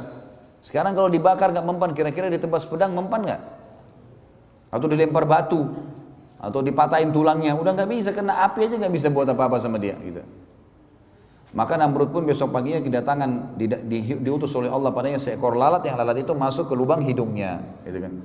Awalnya tentu awalnya tentu Namrud ini dia didekati oleh lalat sampai dia capek Lalat ini selalu datang, ribut dekat kupingnya. Kayak kita kalau lagi ribut dekat kuping lalat, usir datang lagi, usir datang lagi. Bingung juga gimana cara lawannya tuh. Setiap Namrud mau ngamuk marah, lalatnya pergi, nanti kembali lagi. Sampai dia teriak-teriak prajuritnya, bunuh lalat ini, nggak ada yang bisa lawan. Lalat mau dilawan dengan apa? Dengan seribu otot. Dengan sebilah pedang yang tajam, nggak ada yang bisa lawan lalat gitu. Dengan kuasa Allah, lalatnya datang ribut dekat kupingnya pergi lagi. Sampainya Namrud dari pagi sampai malam, kecapean dia. Kena capek dia duduk di singa sananya. Waktu dia duduk, dia mau ngantuk, mau tertidur, lalatnya masuk di lubang hidungnya. Terus sampai ke otaknya, tiga hari, nggak keluar-keluar. Dipukul-pukul, dia teriak-teriak, nggak bisa apa-apa. Zaman sekarang mungkin masih bisa orang pakai operasi. Zaman dulu nggak ada operasi. Salah belah mati kan gitu. Dan ini Tuhan mereka. Akhirnya setelah tiga hari nggak makan, nggak minum, nggak buang air besar, nggak buang air kecil, mati Namrud. Begitu dia jatuh, istri anaknya semua, dayang-dayangnya semuanya, perdana menteri, penasihatnya, orang-orang yang dekat dengan dia, yang ngakuin dia sebagai Tuhan, ini selalu sujud tiap hari, itu lihat sendiri lalat keluar dari hidung Namrud. Dan tersebar berita, Namrud Tuhan kita dibunuh oleh lalat. Allah mengatakan dalam Al-Quran lanjutan tadi ayatnya ya Kata mereka, Qalu harrikuhu wansuru alihatakum in kuntum fa'ilin. Teman-teman tahu kalau pegang Quran dilihat ayat-ayat ini ya, karena ini ayat bersambung. Maka mereka berkata, bakarlah dia dan tolonglah Tuhan-Tuhan kalian. Karena dia sudah rusak tadi tempat ibadah kita dihancurin Tuhan-Tuhan kita, maka bakar si Ibrahim ini. Qulna ya naru kuni bardan wa salaman ala Ibrahim. Lalu Allah berfirman kepada api. Hai api jadikan dirimu dingin dan keselamatan bagi Ibrahim. Wa aradu bihi kaidan faj'alnahumul akhsarin. Mereka berusaha untuk menyiksa Ibrahim maka kami jadikan mereka yang rugi. Rugi semua biayanya hidupnya segala ya. Hancur semua keyakinan mereka tentunya. Jadi sampai ayat ini adalah kejadian tentang masalah Ibrahim alaihissalam tadi. Setelah itu setelah Namrud mati teman-teman sekalian Allah menceritakan wa najjainahu wa lutan ilal ardi allati barakna fiha lil alamin. Setelah itu kami selamatkan Ibrahim meninggalkan Babilonia yang diikuti oleh Lut. Siapa Lut ini? Keponakannya Ibrahim alaihissalam. Anak dari saudarinya Ibrahim alaihissalam, ponakan beliau. Dan Lut ini adalah orang yang pertama beriman kepada Ibrahim alaihissalam. Makanya Allah mengatakan dalam ayat lain, fa'amana bihi Lut. Lut beriman kepadanya. Dan Lut juga nanti diutus jadi nabi yang kita tahu ada kaumnya homoseksual nantinya. Tapi itu kisah yang nanti ya, lain lagi kisah Nabi Lut alaihissalam. Tapi di sini diceritakan tentang dan kami selamatkan Ibrahim bersama Lut ya ke negara yang kami berkah, ke negeri yang kami berkahi untuk seluruh alam semesta maksudnya Palestina. Dan ini ada teman-teman kalau nonton di YouTube ada ceramah saya tentang uh, Palestina yang terlupakan. Tablik Akbar di Bandung pada saat itu panjang lebar saya ceritakan tentang fadilah Palestina, fadilah Masjid Aqsa, bagaimana saya motivasi kaum muslimin untuk berusaha untuk bisa umroh menuju ke sana dan jangan terpengaruh dengan informasi yang menganggap sekarang lagi tidak aman, lagi tidak begini sehingga tidak datang. Pada saat saya bimbing umroh ke sana, subhanallah orang-orang Palestina pada pelukin tuh. Saya kenalan kalau dia tahu dari Indonesia dipeluk sama mereka. Dia bilang kedatangan kamu ke sini sudah cukup buat kami. Sudah cukup. Artinya ini motivasi yang luar biasa dan orang-orang Yahudi memang tidak mau kita datang ke sana. Karena kalau antum datang antum memberikan motivasi. Walaupun misalnya tidak bisa membantu secara uh, apa namanya harta dan seterusnya karena kita cuma bawa dana secukupnya walaupun memang sumbangan-sumbangan saya bawa dari Indonesia kemudian kita letakkan langsung di Masjid Aqsa atau Imam Masjid Aqsa yang diberikan. Tapi itu yang terjadi. Tapi ada di situ berkah memang luar biasa negeri itu. Enak sejuk semua buah-buahan ada macam-macam. Negeri itu luar biasa. Ternyata Palestina itu negeri yang banyak gunung-gunung dan memang dingin subur sekali subur. Seperti Allah katakan dalam ayat ini, allati barakna fiha lil alamin. Kami berkahi itu untuk semua alam semesta. Artinya kalau orang datang tinggal sana akan tentram, akan hidup. Karena ditanam apa pun, negeri Syam terkenal, ditanam apa pun maka akan tumbuh, gitu kan? Tumbuh buah-buahan sampai dikatakan pernah ada jalanan pecah, ya jalan raya pecah, retak jalannya kemudian tumbuh pohon apel, gitu kan? Saking suburnya negeri itu. Wa wahabna lahu ishaqa wa yaquba ja'alna minas salihin. Lalu kami karuniakan untuknya Ishak dan Yakub sebagai hadiah dari kami kata Allah dan semuanya kami jadikan orang-orang soleh. Nanti akan kita jelaskan tentang kisah bagaimana ibunya Ishak alaihissalam Sarah mandul beberapa tahun tidak punya anak nanti akan kita ceritakan sebentar. Tapi ini terlintas dalam ayat ini disebutkan namanya. Maka Allah karuniahi Ibrahim alaihissalam ya anak-anak dan semua Allah jadikan orang-orang saleh. Waja'alnahum a'immatan yahduna bi amrina wa auhayna ilaihim fi'lal khairati wa ita'az zakat wa kanu lana abidin. Dan kami jadikan juga mereka ini keturunannya Ibrahim. Semuanya imam-imam, maksudnya pemimpin yang akhirnya manusia mendapatkan petunjuk dari mereka. Dan mereka menjalankan perintah-perintah dari sisi kami serta kami wahyukan kepada mereka agar selalu melakukan perbuatan-perbuatan baik. Kata ulama tafsir semua keturunan Ibrahim alaihissalam yang secara langsung Ishak, Ismail, Yakub kemudian turun Yusuf ya Musa, Daud, Sulaiman, Yunus, Ayub ya ini semua Musa, Isa alaihi dikenal dengan turunan barisan. Dan terakhir Nabi Muhammad SAW dari Ismail semua ini adalah orang-orang yang saleh dan jadi pemimpin. Wa kanu lana dan mereka selalu sholat berlomba-lomba dalam kebaikan dan dengan sholat memberikan zakat dan wa kanu lana abidin dan mereka selalu menyembah kami. Tapi saksi bahasan kita masih bicara tentang proses Ibrahim alaihissalam tadi pada saat beliau uh, apa namanya tadi berdakwah di Babilonia. Baik.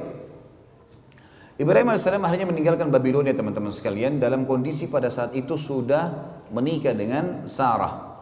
Dan Sarah alaihissalam tidak punya uh, anak. Tidak punya anak karena beliau mandul. Hijrahlah Ibrahim alaihissalam ke Palestina. Babilonia ditinggalkan. Hijrah ke Palestina gitu kan. Tinggal di Palestina dan ini menandakan Palestina masuk dalam lokasi dakwah beliau alaihissalatu wassalam.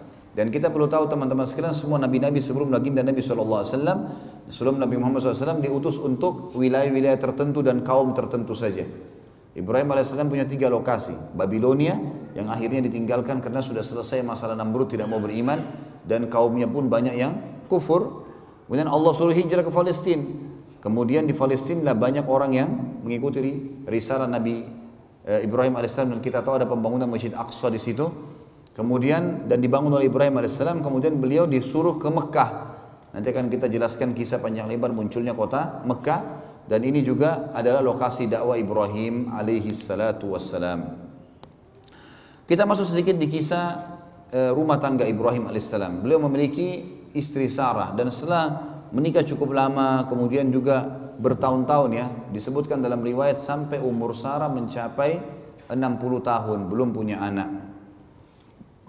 Ringkas cerita, pada saat Ibrahim alaihissalam pergi ke Palestina, hijrah dari Babilonia, beliau satu hari ingin masuk ke Mesir. Dan Palestina sama Mesir dekat sekali. Ya, kalau kita lihat di peta, cuma dipisahkan ada daratan kecil tapi dipisahkan dengan e, Laut Merah. Ya, dipisahkan dengan Laut Merah.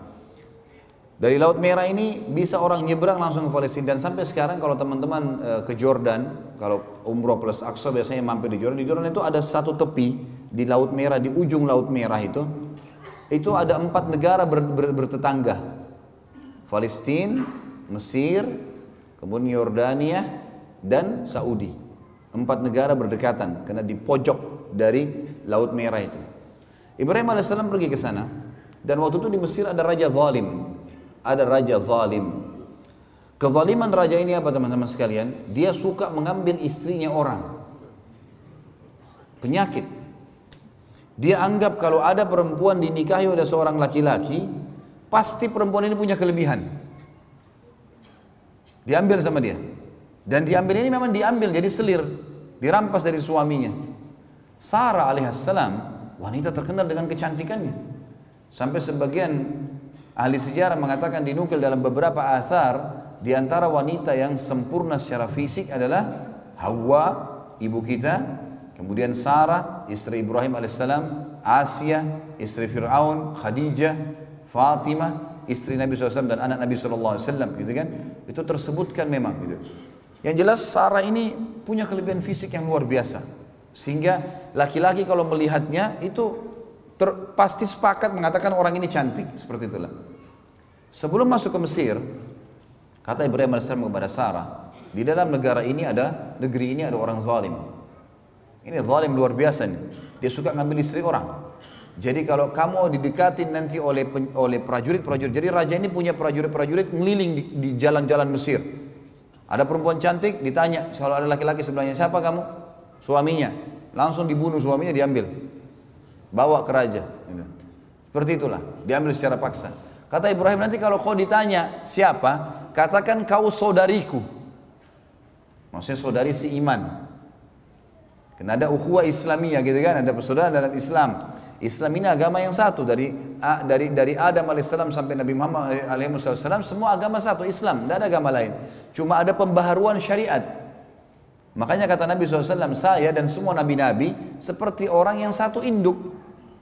Satu induk. Sama, cuma perbedaan hukum halal haramnya yang berbeda.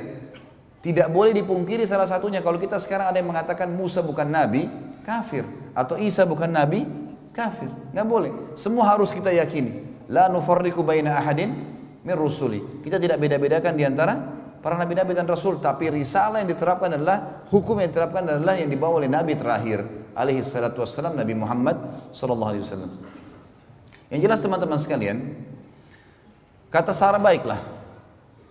Begitu masuk di Mesir, dengan hikmah Allah, ternyata orang Mesir, eh, prajurit Mesir Raja Salim ini lihat Sarah. Begitu dia langsung didatangin. Pertanyaan pertama ditanya, siapa kamu? Ibrahim mengatakan saya saudaranya. Tanya Sarah, siapa kamu? Saya saudarinya. Tapi karena cantiknya Sarah, dia nggak peduli lagi. Mau suami, mau bukan, pokoknya ambil. Tangkap nih orang. Ini yang disuka sama raja nih. Dibawa. Ibrahim AS tidak boleh ikut, ditahan. Bawalah Sarah alaihissalam masuk ke istana raja. Begitu lihat rajanya langsung nafsu mau mendekati. Sarah alaihissalam berdoa kepada Allah, Ya Allah, ambil ahli orang ini. Gitu. Jangan sampai coreng kehormatan. Karena ini raja, gak ada yang bisa lawan dia. Kecuali dengan kuasa ilahi. Tiba-tiba tangan kanannya raja ini stroke. Gak bisa bergerak. Waktu dia mau jama, gak bisa bergerak tangannya. Kata raja itu, apa yang kau lakukan dengan saya? Kata Sarah, saya berdoa pada Tuhan saya untuk menyelamatkan dari keburukanmu. Dia bilang kalau gitu berdoa sama Tuhanmu, minta supaya saya disembuhin. Saya tidak akan ganggu kamu. Sarah alaihissalam berdoa, Ya Allah, sembuhkan orang ini. Sembuh tiba-tiba tangannya. Tadinya nggak bisa bergerak. Dia sudah mau jama berhenti, kayak matung tangannya gitu. Tiba-tiba sembuh. Dia nggak percaya nih. Dia kan tidak beriman sama Allah. Ini penyembah patung ini orang ini. Kayaknya dia, mungkin ini sihir kali, mainan. Dia mau jama lagi. Sarah alaihissalam yang kedua berdoa. Dua-dua tangannya stroke. Raja itu. Tidak bisa bergerak. Dia bilang, apa yang kau lakukan? Kata Sarah, saya berdoa sama Tuhan saya. Kalau supaya diselamatkan dari keburukanmu, saya sudah bersuami dan ini tidak boleh. Dalam agama kami tidak boleh. Baik, minta sama Tuhanmu agar saya disembuhin. Tangannya dua-dua diam, nggak bisa, kaku. Sembuhin saya tidak akan ganggu kamu. Sarah alaihissalam depan dia berdoa, ya Allah sembuhkan orang ini. Sembuh tiba-tiba tangannya. Ternyata masih belum puas nih. Mau lagi jamaah Sarah. Sarah alaihissalam berdoa yang ketiga kali. Tiba-tiba struk semua badannya kecuali mukanya. Semua nggak bisa bergerak. Takut sekujur tubuhnya gitu kan. Lalu dia sudah tahu. Dia bilang mintalah sama Tuhanmu supaya saya disembuhkan dan saya tidak akan ganggu kamu serta semua ini, semua ini, penasihat saya, dayang-dayang saya semua jadi saksi. Saya tidak akan ganggu kamu. Kata Sarah baiklah. Ya Allah sembuhin dia. Sembuh tiba-tiba. Apa kata raja ini dengan ketakutan? Keluarkan perempuan ini dari istana saya karena yang kalian bawa jin bukan manusia.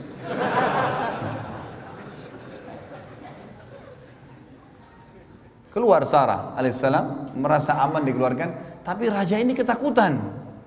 Raja ini jangan sampai di luar istana dia berdoa mati nih. Ini stroke gak ada lagi. Tadi kan dia bisa bisa minta disembuhin.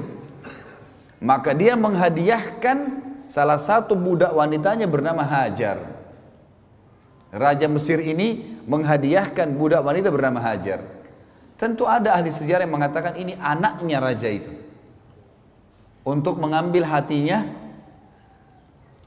Sarah supaya jangan Sarah berdoa, dia kena stroke lagi gitu. Tapi yang saya temukan dalam riwayat-riwayat yang banyak dinukil adalah ini memang hamba sahaya terbaik. Wanita terbaiknya yang dianggap pada saat itu oleh raja gitu. Hadiahkan kepada Sarah. Dan waktu itu umurnya setengah umur Sarah. Umur Hajar alaihis alaih alaihassalam dan dan e, madunya nanti tentunya adalah Sarah alaihassalam ini setengah umur kalau saya tidak salah pada saat itu umur Ibrahim alaihissalam sudah sekitar 40 tahun tentunya ya Kemudian umur uh, waktu dinobatkan jadi nabi eh, waktu tadi dinobatkan jadi nabi Babilonia kemudian cuma dalam berapa tahun berdakwah kemudian keluar ke Palestina. Jadi umur Sarah juga sekitar 30 tahun sekian, umurnya Hajar setengahnya. Pergilah Hajar bersama Sarah menjadi seorang pelayan melayani Sarah alaihi wassalam sampai umur Sarah mencapai 60 tahun dan tidak punya anak. Berarti umurnya Hajar sekarang 30 tahunan, setengah. Maka Ibrahim alaihissalam pengen punya anak. Pengen punya anak. Sekarang Nabi berharap bisa punya anak. Maka Sarah, Sarah karena melihat suaminya begitu, dia pun akhirnya menghibahkan Hajar untuk Ibrahim alaihissalam. Karena Ibrahim alaihissalam dibebaskan dari keterbudakan lalu dinikahi dalam satu tahun punya anak namanya Ismail. Lahir dari Sarah ini. Gitu kan. Maaf dari Hajar. Makanya waktu Amr bin As radhiyallahu anhu di tahun 20 Hijriah di zaman khilafah Umar bin Khattab mau masuk ke Mesir, kata Amr bin As dalam suratnya untuk Raja Mesir, kami mengajak kalian masuk Islam, diterangkanlah Islam panjang lebar, dan kami mengajak kalian untuk melanjutkan hubungan silaturahim kalian dengan Nabi kami. Kata orang-orang Mesir, apa hubungannya kalian dengan kami? Kami suku Kipti, asli Mesir, dan kalian orang Arab dari Jazirah Arab, nggak ada hubungannya. Kata Amr bin As, kakek Nabi kami bernama Ibrahim, istrinya Hajar dari Mesir. Gitu. Dan juga Nabi Muhammad SAW memiliki salah satu wanita di bawah naungan beliau, Maria Qibtiyah radhiyallahu anha adalah orang Mesir. Kakeknya menikah dengan orang Mesir, Nabi kami juga salah satu pasangan hidupnya adalah orang Mesir. Kembali ke kisah tadi, menikahlah Ibrahim alaihissalam dengan Hajar, kemudian memiliki anak yang diberi nama Ismail. Jadi Ismail AS lebih besar umur lebih besar ya sekitar dua tahun atau tiga tahun selisih dengan Ishak alaihi wassalatu wassalam. Baik.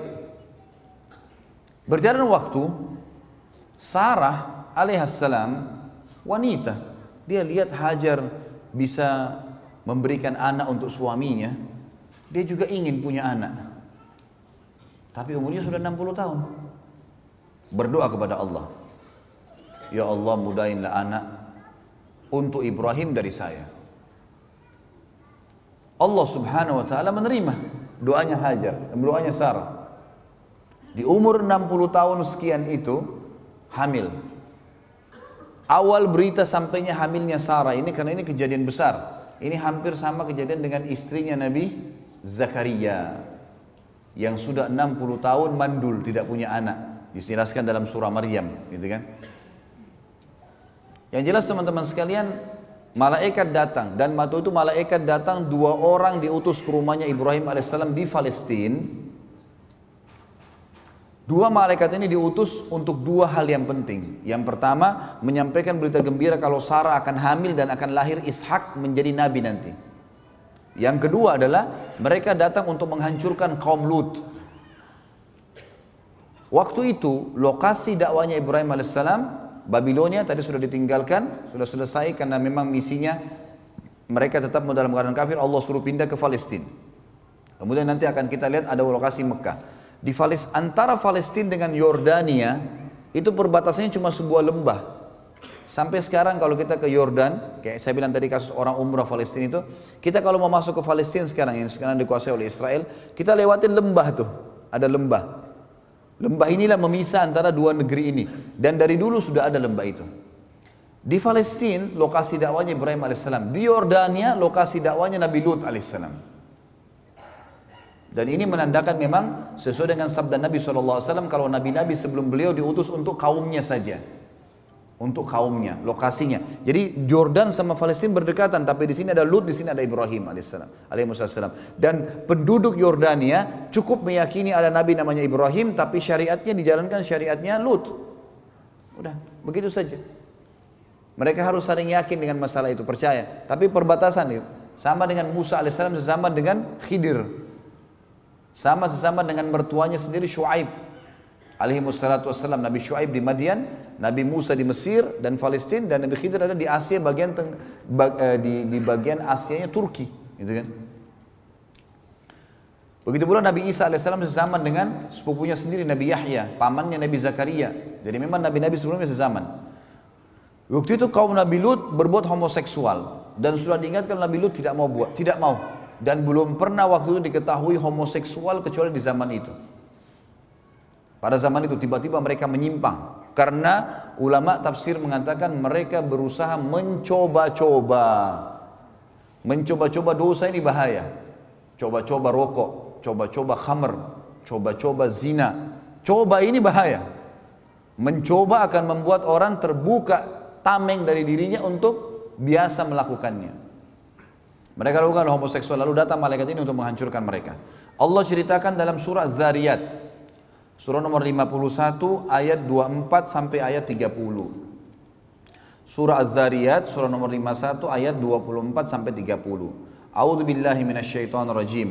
Hal ataka hadithu dhaifi Ibrahim al-mukramin idh dakhalu alaihi faqalu salama qala salamun qaumun munkarun فراغ إلى أهله فجاء بعجل سمين فقربه إليهم قال ألا تأكلون فأوجس منهم خيفة قالوا لا تخف وبشروه بغلام عليم فأقبلت امرأته في صرة فصقت وجهها وقالت عجوز عقيم قالوا كذلك قال ربك إنه هو الحكيم العليم Sudah sampaikah kepadamu, hai Muhammad, dan pengikutmu cerita tentang tamunya Ibrahim yaitu malaikat-malaikat yang dimuliakan. Ingatlah ketika mereka memasuki tempatnya Ibrahim, rumahnya, lalu mereka mengatakan salamun, keselamatan. Ibrahim menjawab, salamun untuk orang-orang yang tidak dikenal. Di sini menandakan teman-teman sekalian, malaikat pada saat itu dua ini datang dalam bentuk manusia, poster manusia. Kemudian mereka bertamu di rumah Ibrahim alaihissalam. Belum sempat cirinya Ibrahim alaihissalam suka sekali dengan tamu. Beliau sampai dikatakan alaihissalatu wassalam itu kalau dihidangkan makan oleh istrinya pasti buka pintu siapa pun lewat dipanggil makan. Pasti, nggak pernah makan sendiri. Allahu alam dengan antum ini bagaimana? Selalu makan sama orang lain, nggak pernah sendiri. Maka waktu datang malaikat ini bilang salamun alaika kita assalamualaikum gitu kan. Enggak pakai nanya. Ibrahim alaihissalam cuma mengatakan waalaikumsalam untuk orang-orang yang asing, tidak dikenal. Lalu apa yang terjadi kata Allah? Maka dia pun tiba-tiba Ibrahim pergi diam-diam menemui keluarganya di dalam, disuruh tamunya duduk. Dia tidak tanya nih kalian siapa, segala nggak ditanya. Ya. Ini ciri orang beriman, nggak pakai nanya. Kalau kita dari depan pagar masih tanya, siapa, mau apa? Orang suruh masuk dulu, kasih minum, kasih makan. Kalau dia tidak jelaskan apa tujuannya, nggak usah. Dia jelaskan baru sampaikan itu adab menjamu tamu. Wajibkan dalam Islam.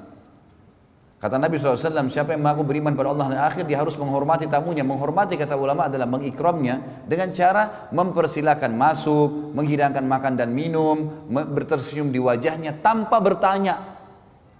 Nanti kalau dia jelaskan, maaf ya saya datang karena ini, baru kita jawab. Harus begitu. Ibrahim AS menjamu begitu. Masuk langsung ke keluarganya dan apa yang dia lakukan? Dia pun akhirnya menyembeli anak sapi gemuk. Ibrahim AS langsung menyembeli, langsung suruh istrinya masak, setelah hidang langsung dihidangkan ke tamunya. Enggak tahu tamunya ini siapa. Dihidangkan makan dulu. Lalu pada saat dihidangkan kata Ibrahim kepada mereka silakan makan. Tapi mereka tidak mau makan karena itu Ibrahim merasa takut terhadap mereka. Dalam beberapa riwayat disebutkan para malaikat pada saat mengarahkan tangannya ke makanan itu tembus nggak nggak bisa makan gitu. maka Ibrahim merasa takut tapi makna yang paling dekat adalah mereka menolak makan aneh belum pernah ada orang dihidangkan makanan seenak ini lalu tidak mau kalau manusia maka Allah mengatakan masuklah rasa takut dalam diri Ibrahim maka mereka pun berkata janganlah kau takut hai Ibrahim dalam dalam ayat ini dikatakan karena kami utusan Tuhanmu. Dan mereka memberikan berita gembira kepada Ibrahim tentang kelahiran seorang anak laki-laki yang bernama Ishak. Kemudian istrinya Ibrahim, maksudnya Sarah alaihissalam datang memekik lalu menepuk wajahnya sendiri. Maksudnya biasanya tradisi orang Arab itu kalau perempuan kaget dia meletakkan kedua telapak tangan di pipinya seperti ini. Ini namanya memekik wajahnya gitu. Kalau antum baca terjemahan yang antum baca Al-Quran sekarang, itu di ayat 29-nya dikatakan, kemudian istrinya maksudnya Sarah alaihissalam memekik wajahnya, lalu menepuk sambil kaget gitu ya. Berkata, aku adalah seorang wanita yang tua dan mandul. Bagaimana bisa hamil gitu? Maka para malaikat menjawab, demikianlah Tuhanmu memfirmankan, sesungguhnya dialah yang maha bijaksana lagi maha mengetahui. Begitulah keputusan Tuhanmu, gak bisa dibantai. Maka Sarah alaihissalam pun akhirnya hamil di umur itu. Tentu di sini ada kisah tersendiri ya.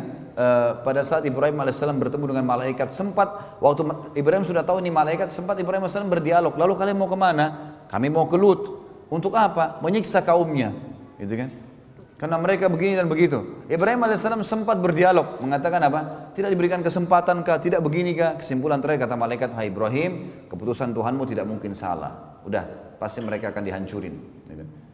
Nanti teman-teman insya Allah tolong didoakan. Mudah-mudahan saya lagi ngatur lagi merancang ikhtiar gitu kan menyusun kisah 25 nabi dan rasul. Dan insya Allah akan kita sampaikan dari Adam sampai Nabi Muhammad SAW ringkas cinta bukan ringkas lah ya secara global mudah-mudahan semampu saya mengumpulkan itu. Dan kita akan ambil pelajaran-pelajaran dari para nabi-nabi dan rasul. Karena sekarang sirah nabi alhamdulillah sudah hampir sempurna. Dan serial sahabat sudah sudah ada 15 serial sahabat yang saya sudah bahas. Dan kita targetnya 100 sahabat. Tinggal serial para nabi-nabi yang insya Allah kita bisa ambil dari mereka. Pelajaran.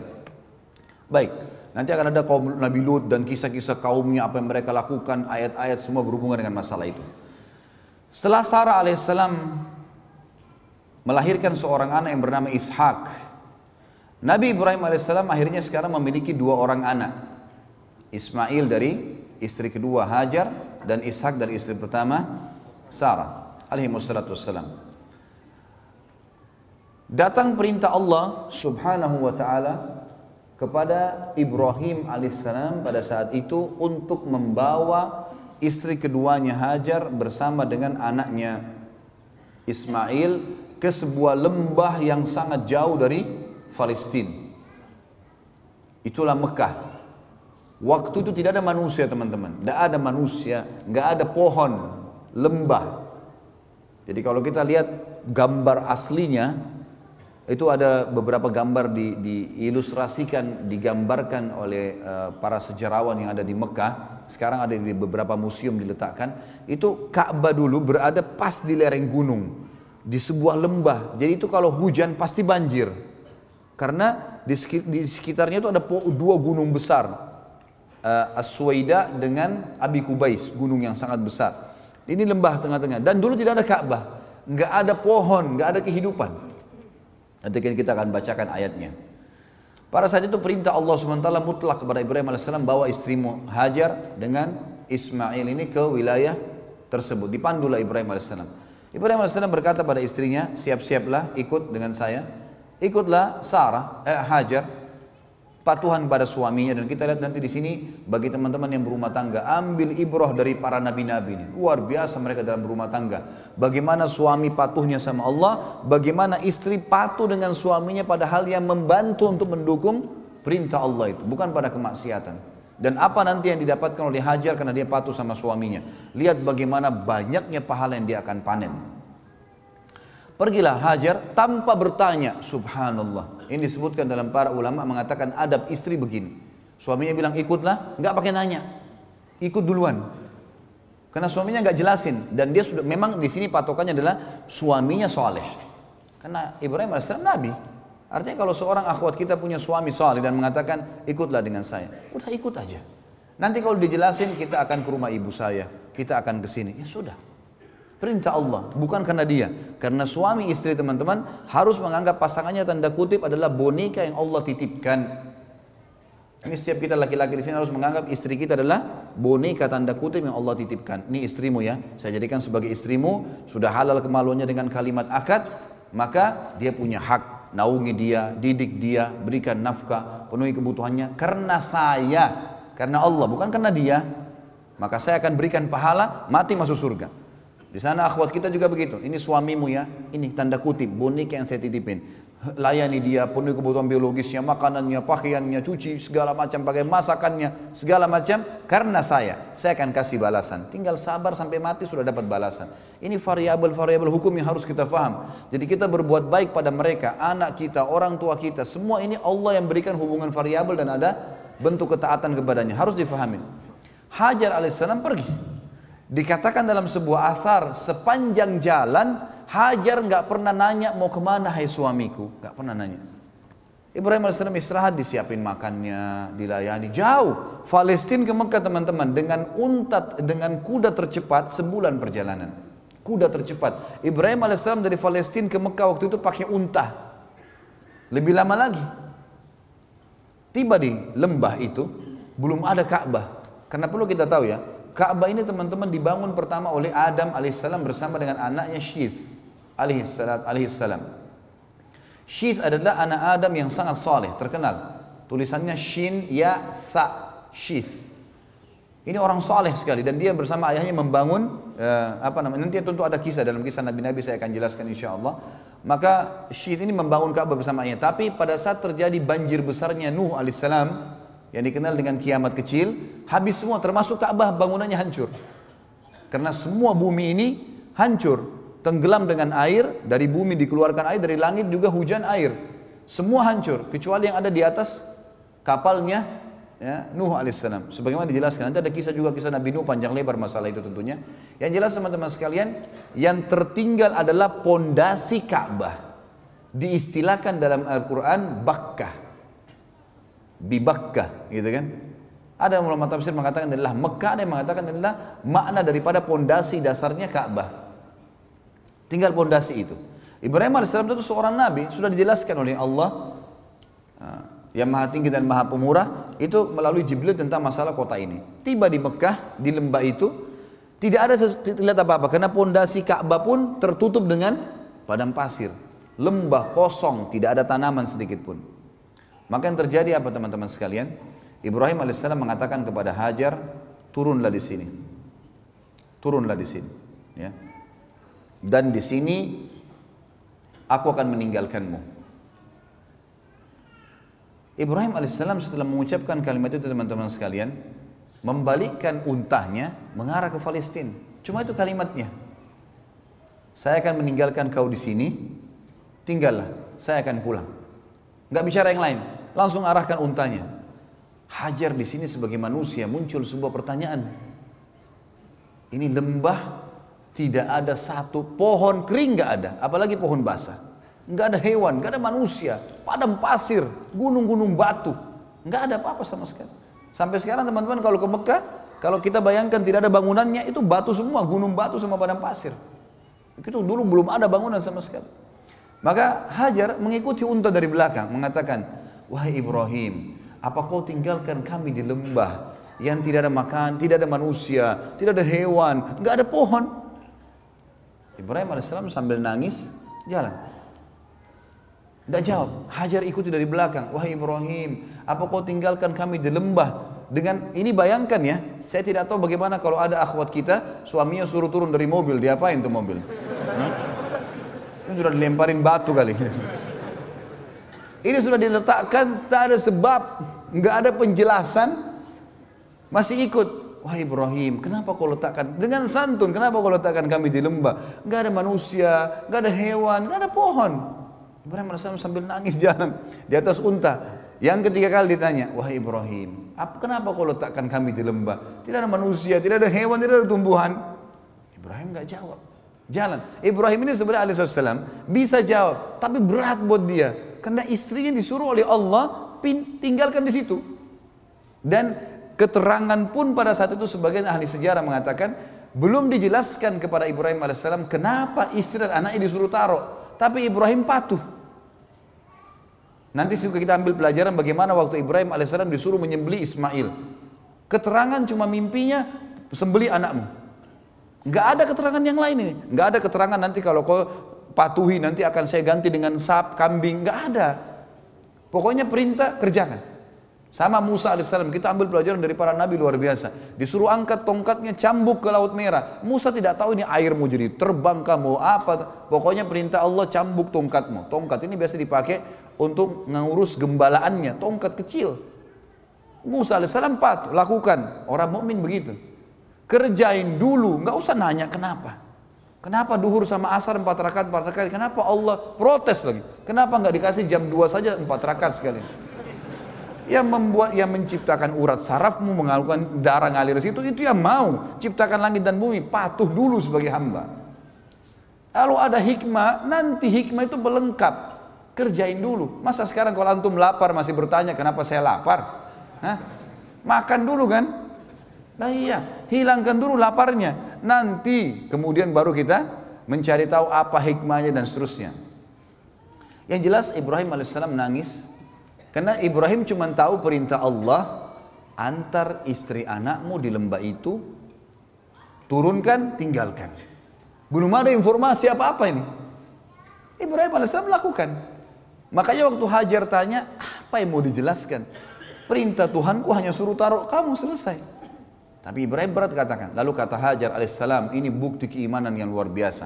Kata ulama ini bermula daripada awal panen pahalanya Hajar yang sampai hari kiamat akan ada.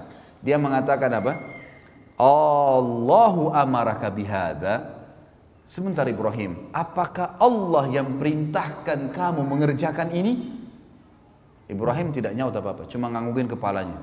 Gak bisa jawab. Hajar dikatakan dalam riwayat dengan suara yang merdu dengan suara yang santun mengatakan idzan layudayyana kalau begitu Allah tidak akan membiarkan kami. Artinya pulanglah Ibrahim. Pergi ke mana saja. Saya akan tinggal sama anak saya di sini. Di lembah teman-teman tidak ada kehidupan. Nggak ada manusia. Tapi ini keimanan yang luar biasa. Suami istri yang punya iman yang luar biasa. Ibrahim AS pulang sambil nangis di tengah jalan tentu dia berdoa Ya Allah, Aku tinggalkan keluargaku di sebuah lembah, nggak ada manusia, nggak ada hewan, nggak ada dikatakan dalam Al-Quran biwadin gairi zara. Di sebuah lembah yang tidak ada zara. Zi ini teman-teman dalam bahasa Arab atau zu digunakan untuk menunjukkan sesuatu yang melampaui batas. Misal ada orang pintar sekali, zaki dikatakan dalam bahasa Arab. Tapi kalau orang itu super pintar dikatakan zu zaka. Orang ini punya kepintaran melampaui batas luar biasa. Digunakan untuk itu. Apa kata Ibrahim? Saya meninggalkan keluarga saya ya Allah biwadin ghairi zi zara. Di sebuah lembah tidak ada zara, tidak ada daun po, apa namanya batang pohon kering nggak ada. Tapi kata Ibrahim, inda baitikal muharram tapi di tempat lokasi rumahmu yang mulia. Nah ayat ini menjelaskan kepada kita teman-teman sekalian kalau memang di situ ada pondasinya Ka'bah sudah ada. Sebagaimana juga Allah berfirman dalam surah Al-Imran surah nomor 3 ayat 96 tentang masalah Ka'bah. A'udzu billahi minasyaitonir rajim. Inna awwala baitin udi'a wudi'a lin-nasi lalladzi bi Bakkata mubarakan wa hudan lil alamin. Sesungguhnya rumah yang mula-mula dibangun untuk Allah beribadah ya, agar manusia bisa beribadah kepada Allah di muka bumi adalah Baitillah di Bakkah. Yang tadi saya bilang di Bakkah. Bakkah ini bisa berarti Mekah sendiri atau bisa berarti memang dasarnya pondasi itu. Karena Allah sedang membaca, membicarakan inna awwala baitin. Sesungguhnya rumah pertama untuk ibadah. Maka berarti yang dimaksud adalah pondasinya juga di sini bisa berarti gitu yang penuh dengan berkah dan petunjuk bagi seluruh alam semesta. Petunjuk bagi seluruh alam semesta. Kemudian teman-teman sekalian, setelah Ibrahim alaihissalam berdoa begitu, Ibrahim melanjutkan banyak tentu dalam ayat Al-Quran ya, yang dikatakan uh, apa namanya, ya Allah uh, mereka untuk mendirikan sholat, mereka untuk menunaikan zakat, utuslah kepada mereka manusia-manusia yang datang kepada mereka ya supaya bisa hidup, jangan mereka sendirian gitu. Tentu kita tinggalkan dulu kisah Ibrahim alaihissalam. Saya mau tutup teman-teman dengan kisah Hajar. Tentu insya Allah nanti malam ada sesi duanya kan. Ya. Ini kalau antum mau ikutin tidak selesai-selesai ini kan panjang ini ceritanya. Kita teman-teman sekalian Hajar alaihissalam waktu ditinggal manusia seorang ibu dia mulai lihat bekal airnya zaman dulu orang kendi dibuat dari kulit hewan kulit unta kulit kambing kecil artinya beberapa sedotan habis Waktu itu Ismail alaihissalam masih dalam susuan, baru setahunan umurnya, gitu kan? Maka Hajar alaihissalam melihat di sekitarnya, coba ikhtiar sebagai manusia, ada nggak manusia, ada nggak kafilah lewat, ada nggak apa pohon bisa bernaung. Yang beliau lihat di situ gunung yang dia bisa jangkau. Tentu Mekah ada dua gunung besar, Asweda dengan Abi Kubais. Ini sulit, terlalu besar untuk dinaikin. Tapi ada gunung di situ Safa dan Marwah. Gunung Safa dan Marwah. Ini bukit gunung bisa terjangkau, bisa manusia bisa naik. Maka Hajar supaya bisa lihat dari jarak jauh dia naik ke Safa. Naik ke Safa, dia lihat ke arah Marwah. Marwah cukup jauh yang kita tahu kan? Itu kurang lebih satu kilo jaraknya. Maka dia lihat ke sana. Nah teman-teman sekalian di padang pasir, memang ini sudah menjadi sesuatu yang ilmiah pun sudah diteliti. Jadi ada fata morgana. Antum kalau melihat di padang pasir, teman-teman kalau pernah di Dubai, pernah di Saudi di musim panas, kita kalau lagi jalan di jalan rayanya, itu dari kejauhan kita seperti lihat ada genangan air. Padahal nggak ada air. Itu fata morgana saja. Jadi itu rupanya pantulan dari wilayah lain yang ada air dengan cahaya matahari dengan hikmah Allah SWT tentunya. Maka Hajar alaihissalam lihat ke arah gunung Marwah. Beliau lihat di sana ada genangan air pantulan dari tempat lain gitu. Maka Hajar alaihissalam melihat di sekitarnya semua padang pasir sana genangan air di Marwah. Dia turunlah. Turun dari Gunung Safa menuju ke Marwah. Di tengah-tengah lembah, di tengah-tengah lembah, beliau berlari kecil untuk mem, e, membantu dirinya supaya bisa naik ke Marwah. Naiklah ke atas. Naik ke Marwah nggak ada air. Dia balik lagi arah matanya ke arah Safa, Dilihat di sofa ada air. Turun lagi dari Marwah ke sofa. Di tengah-tengah lembah lari lagi untuk naik ke sofa. Begitu terus sampai tujuh kali. Dan subhanallah, karena keikhlasan Hajar alaihissalam, ini yang saya bilang teman-teman. Kadang-kadang pelajaran seperti ini jarang disinggung. Karena keikhlasan mematuhi perintah Allah pada suaminya dan patuh pada suaminya. Kemudian dia berusaha ikhtiar mencari sesuatu buat dirinya hidup. Allah menjadikan perbuatannya itu abadi sampai menjelang hari kiamat. Kenapa? Karena Allah jadikan semenjak itu di syariat Ibrahim alaihissalam, di syariat semua nabi-nabi sesudahnya dan syariat Nabi Muhammad SAW sampai hari kiamat terjadi sebuah hukum di haji dan umrah Safa dan Marwah sa'i. Artinya setiap orang yang sa'i dipanen pahalanya oleh Hajar alaihissalatu wassalam. Saya subhanallah setiap kali sa'i saya melihat orang ribuan orang sekarang di Masjid Haram 24 jam. Tidak pernah kosong tempat sa'i itu. Sampai dibuat tiga lantai. Ada lantai basement, ada lantai satu, ada lantai duanya. Ya, itu sampai penuh semuanya orang sa'i. Saya berpikir berapa banyak pahalanya Hajar alaihissalam. Karena dia pemicunya kan. Gara-gara itu keluar sebuah hukum. Allah hormati dikekalkan. Sebenarnya nanti kita lihat juga waktu Ibrahim alaihissalam bangun Ka'bah, bekas pijakan kakinya disuruh orang sholat di belakangnya. Kan gitu. Ini karena menghormati bagaimana perjuangan-perjuangan mereka dalam agama. Bagaimana Allah menilai itu. Tinggal butuh patuh saja. Semua bekas kepatuhan dengan keikhlasan akan berbekas menjadi amal jariah yang besar. Itu poin yang harus disadari teman-teman sekalian. Maka Hajar alaihissalam setelah tujuh kali bolak-balik ternyata sama nggak ada. Dan sekarang menjadi sebuah hukum dari sofa ke marwah itu selalu hitungannya ganjil tentunya. Satu, tiga, lima, dan tujuh. Dari Marwa ke Safa yang genap. Putaran kedua, putaran keempat, dan putaran keenam. Karena kalau saya pandu jemaah haji atau jemaah umroh saya, saya bahasakan begitu. Supaya nggak lupa, pokoknya dari Safa ke Marwah selalu putaran kita yang ganjil tuh. Yang satu, tiga, empat, satu, tiga, lima, tujuh. Dan Marwah ke Safa itu yang genap, dua, empat, dan enam gitu. Dan di tengah-tengah lembah, sekarang oleh Saudi tentunya sudah ditutup pakai marmer ya. Dulu itu agak agak cekung, tapi sekarang sudah tutup marmer jadi e, sudah mulai agak rata dan di situ ditaruh lampu warna hijau.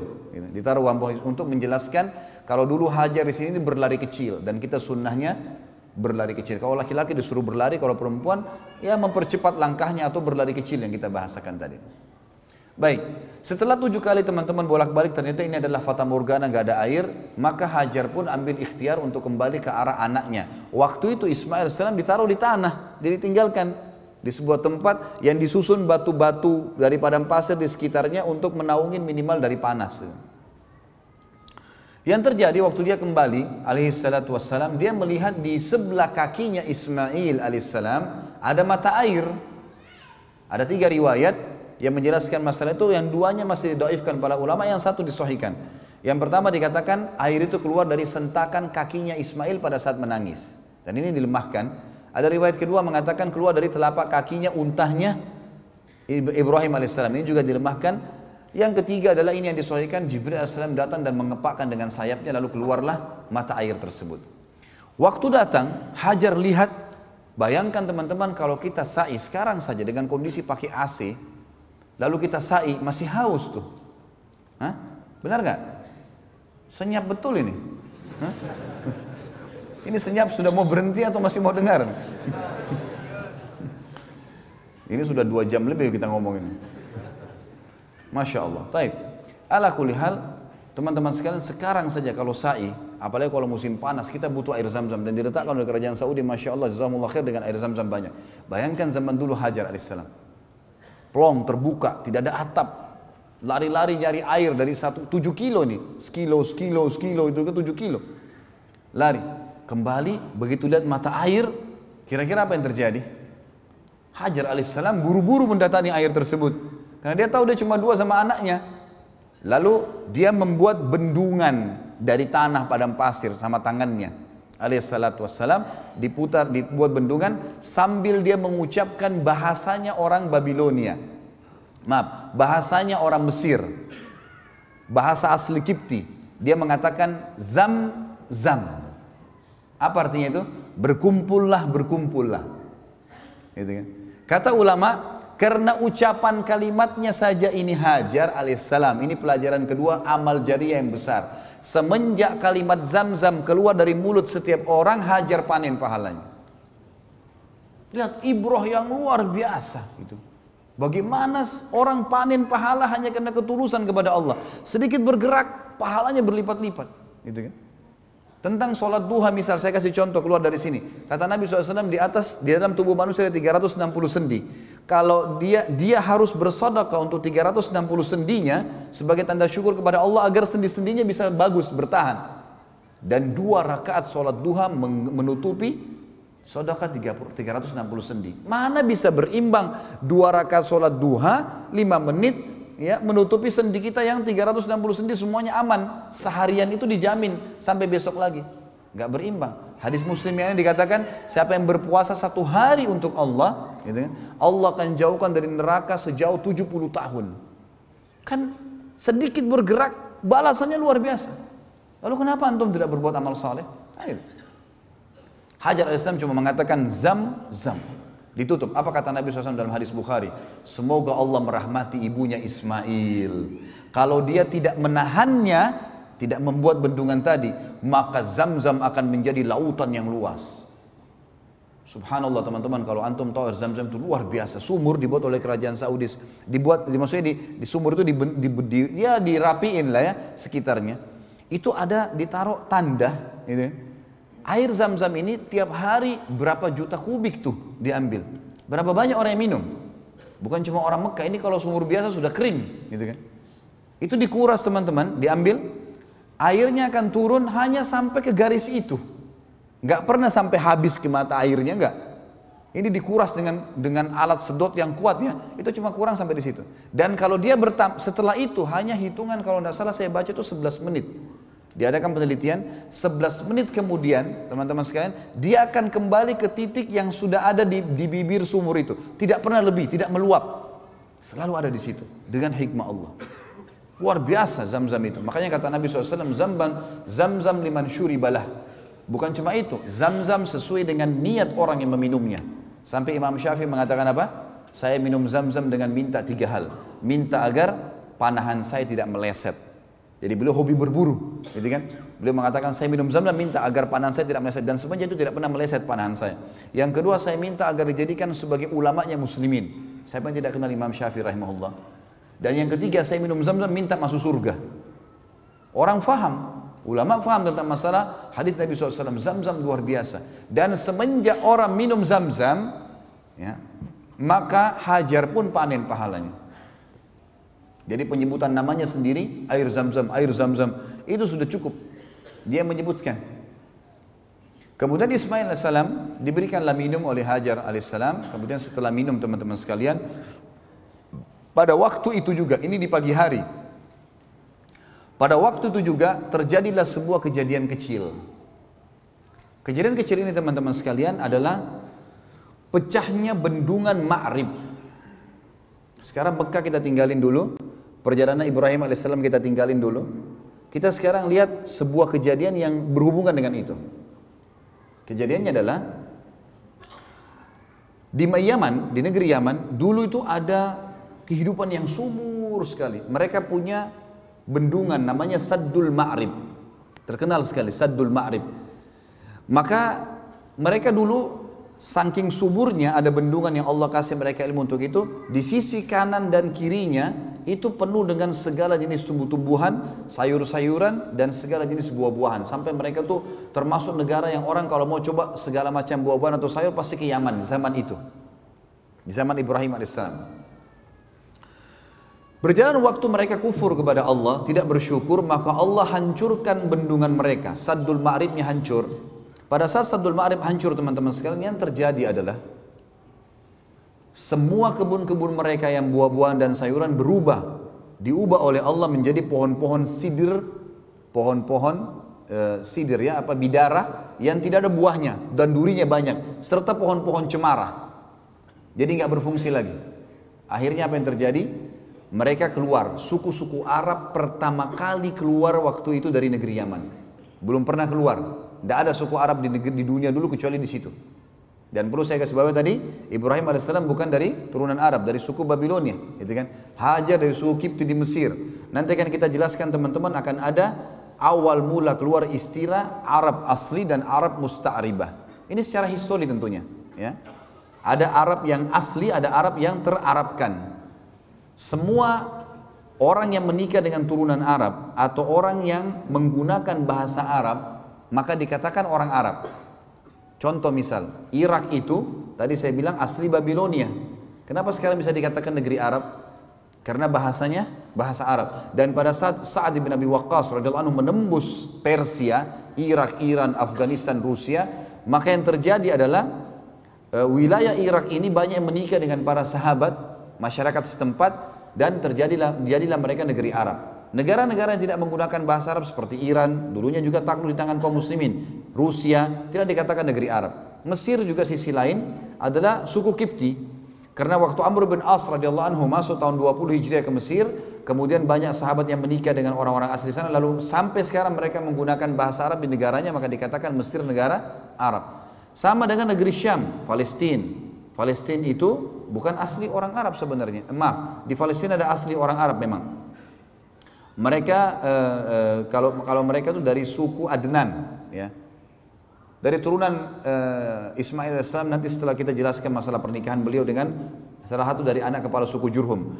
Kemudian uh, ada Jordania, Jordania itu bukan negara Arab tadinya, Libanon, Syria, ini semua tidak, tidak menggunakan, tapi karena menggunakan bahasa Arab setelah menikah juga dengan sahabat atau para sahabat yang dipimpin oleh Abu Ubaidah bin Jarrah dan Khalid bin Walid radhiyallahu di perang yang terkenal banyak sekali di sana peperangan penembusan uh, uh, negeri Syam, maka mereka jadi bahasa Arab. Sama juga dengan Tunis, Jazair, Maroko, tiga ini terkenal dengan suku barbar, asli suku barbar. Tapi karena berbaur dengan sahabat, menikah dan seterusnya hanya menggunakan bahasa Arab dikatakan negeri Arab. Baik.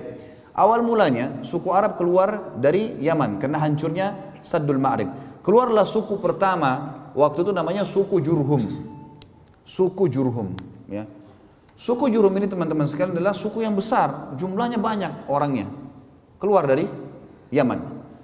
Mereka tujuannya kalau kalau saya ibaratkan uh, mungkin kotak ini ya, kotak mihrab kita ini adalah jazirah Arab, petah jazirah Arab.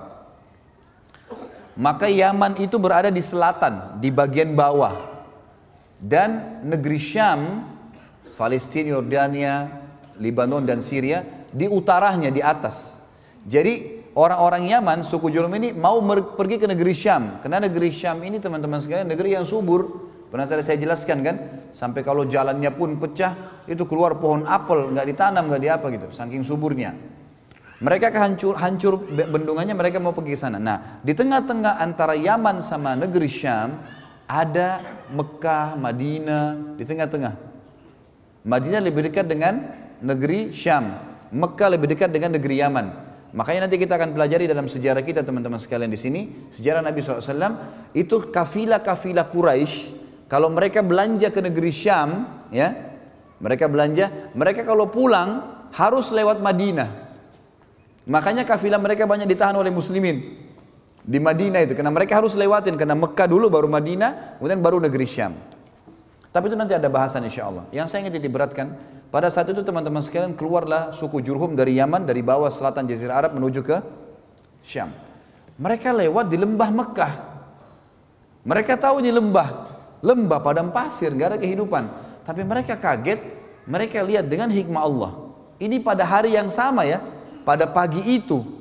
Jadi suku Jurum sudah keluar dari beberapa hari yang lalu nih ceritanya.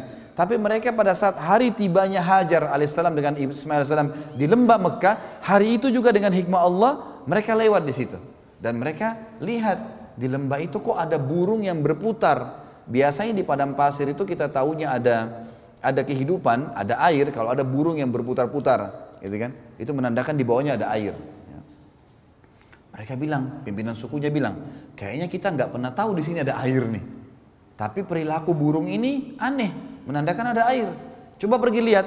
Datanglah akhirnya beberapa orang suku ini datang ke sana, mereka temukan Isma, Is, uh, Hajar dan Ismail salam. Hajar lagi duduk dekat dekat mata air yang terus keluar, gitu kan? Sementara Ismail di sebelahnya. Yang terkenal dari suku Jurhum dan suku-suku Yaman ini teman-teman adab dan tata keramah. Mereka tidak datang menyerang, mereka tidak ambil. Mereka tahu mata air sumber kehidupan. Ada air hidup semua. Kata Allah dalam Al-Quran, A'udzubillahi minasyaitan wa ja'alna minal ma'i kulla syai'in hayy. Kami jadikan dari air semuanya hidup. Gitu ya. Kalau ada air semua hidup. Kita bisa hidup tanpa makan, tapi kita nggak bisa hidup tanpa Air, nggak mungkin. Air ini harus ada. Lalu mereka pun berkata kepada Hajar, datang pimpinannya, wahai ibu, bisa nggak kami ini suku keluar dari Yaman, kehabisan air, nggak ada. Bendungan kami hancur segala. Kami mau ke negeri, ke negeri Syam, tapi kami temukan di sini ada mata air. Bisa nggak anda izinkan kami hidup bersama anda di sini? Dan kami sedia bersedia membayar upeti Artinya hasil peternakan kami kami akan berikan kepada anda susunya, dagingnya, hasil apa saja perkebunan kami nanti kami akan kasih. Yang penting kami anda izinkan hidup dekat mata air ini. Hikmah ilahi. Maka tiba-tiba Hajar alaihissalam pada saat itu mengatakan baiklah silahkan tinggal dengan saya gitu kan. Maka tiba-tiba pada hari itu sebelum terbenam matahari kata ahli sejarah terbentuk komunitas masyarakat Mekah. Padahal tadi lembah, nggak ada orang. Pada hari itu mulailah mereka bangun rumah, mulailah mereka bercocok tanam, mulailah peternakannya dikembang biakan, jadilah sebuah kota. Mulai dibangun, gitu kan? Maka terbentuklah awal mula pada saat itu kota Mekah.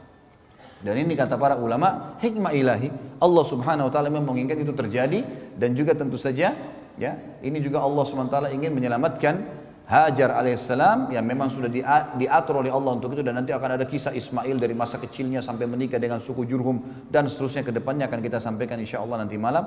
Maka yang di sini kita lihat bagaimana ya e, terbentuk komunitas pertama di Mekah itu. Terbentuk komunitas pertama di Mekah. Baik, ini kurang lebih teman-teman sekalian kisah tentang uh, awal mulanya Mekah, kisah air Zam-Zam gitu kan. Kemudian kisah Nabi kita yang mulia Ibrahim alaihissalam dengan kedua istrinya dengan seluk beluk kehidupan yang sempat kita sampaikan. Dan insya Allah kita akan sampaikan pada pertemuan kita nanti malam lanjutan dari bahasan kita tentang masalah apa sih yang terjadi setelah itu. Ibrahim alaihissalam datang nggak ngunjungin istrinya dengan anaknya di Mekah? Kalaupun iya apa yang terjadi kisahnya? Bagaimana proses pembangunan Ka'bah? Bagaimana penemuan Hajar Aswad? Itu. Kemudian bagaimana prosesi diperintahkannya ibadah haji Allahu alam. Ini yang kita sampaikan insya Allah. Bagaimana? Cukup ya? Baik, mungkin sampai sini teman-teman sekalian. Kalau ada yang punya pertanyaan berhubungan dengan tema kita, jangan buru-buru. Ini ditunda nanti malam. Ya. Karena belum selesai. Antum mau nanya apa? Lagian juga kalau antum mau bertanya, kalau di majelis ilmu teman-teman, saran saya begini. Kalau saya sering sampaikan di Jakarta, antum ambil ilmunya, amalkan, pulang, amalkan, mati masuk surga. Gak usah terlalu cerewet nanya ini, nanya itu. Banyak pertanyaan baru tidak diamalkan. Apalagi kalau pertanyaannya propaganda lah inilah segala macam, tidak ada gunanya semua. Ambil ilmu pulang, amalin, mati. Alhamdulillah, itu dia. Baik, mungkin sampai sini dulu materi kita tentunya teman-teman sekalian. Saya serahkan kepada teman-teman panitia. Fadal. Begitu teman-teman, saya tutup dengan doa. Semoga Allah Subhanahu wa taala memudahkan segala urusan kita di dunia dan di akhirat dan semoga seluruh amal yang pernah kita kerjakan diterima olehnya.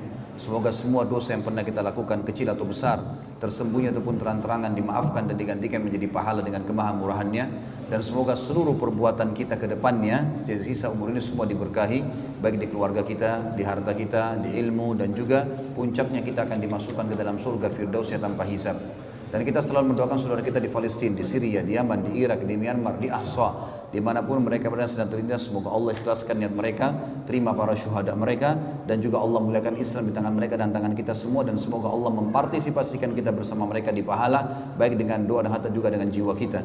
Dan semoga Allah dengan kemahamurahannya menyatukan kita semua di surga firdausnya tanpa hisap sekali lagi dengan kemahamurahannya. Dan juga teman-teman sekalian, sebagai penutup saya ingin mengajak teman-teman untuk mendatangi web resmi di www.khalidbasarama.com dan saran saya kalau memang mau dengar ceramah saya hanya masuk ke web itu saja.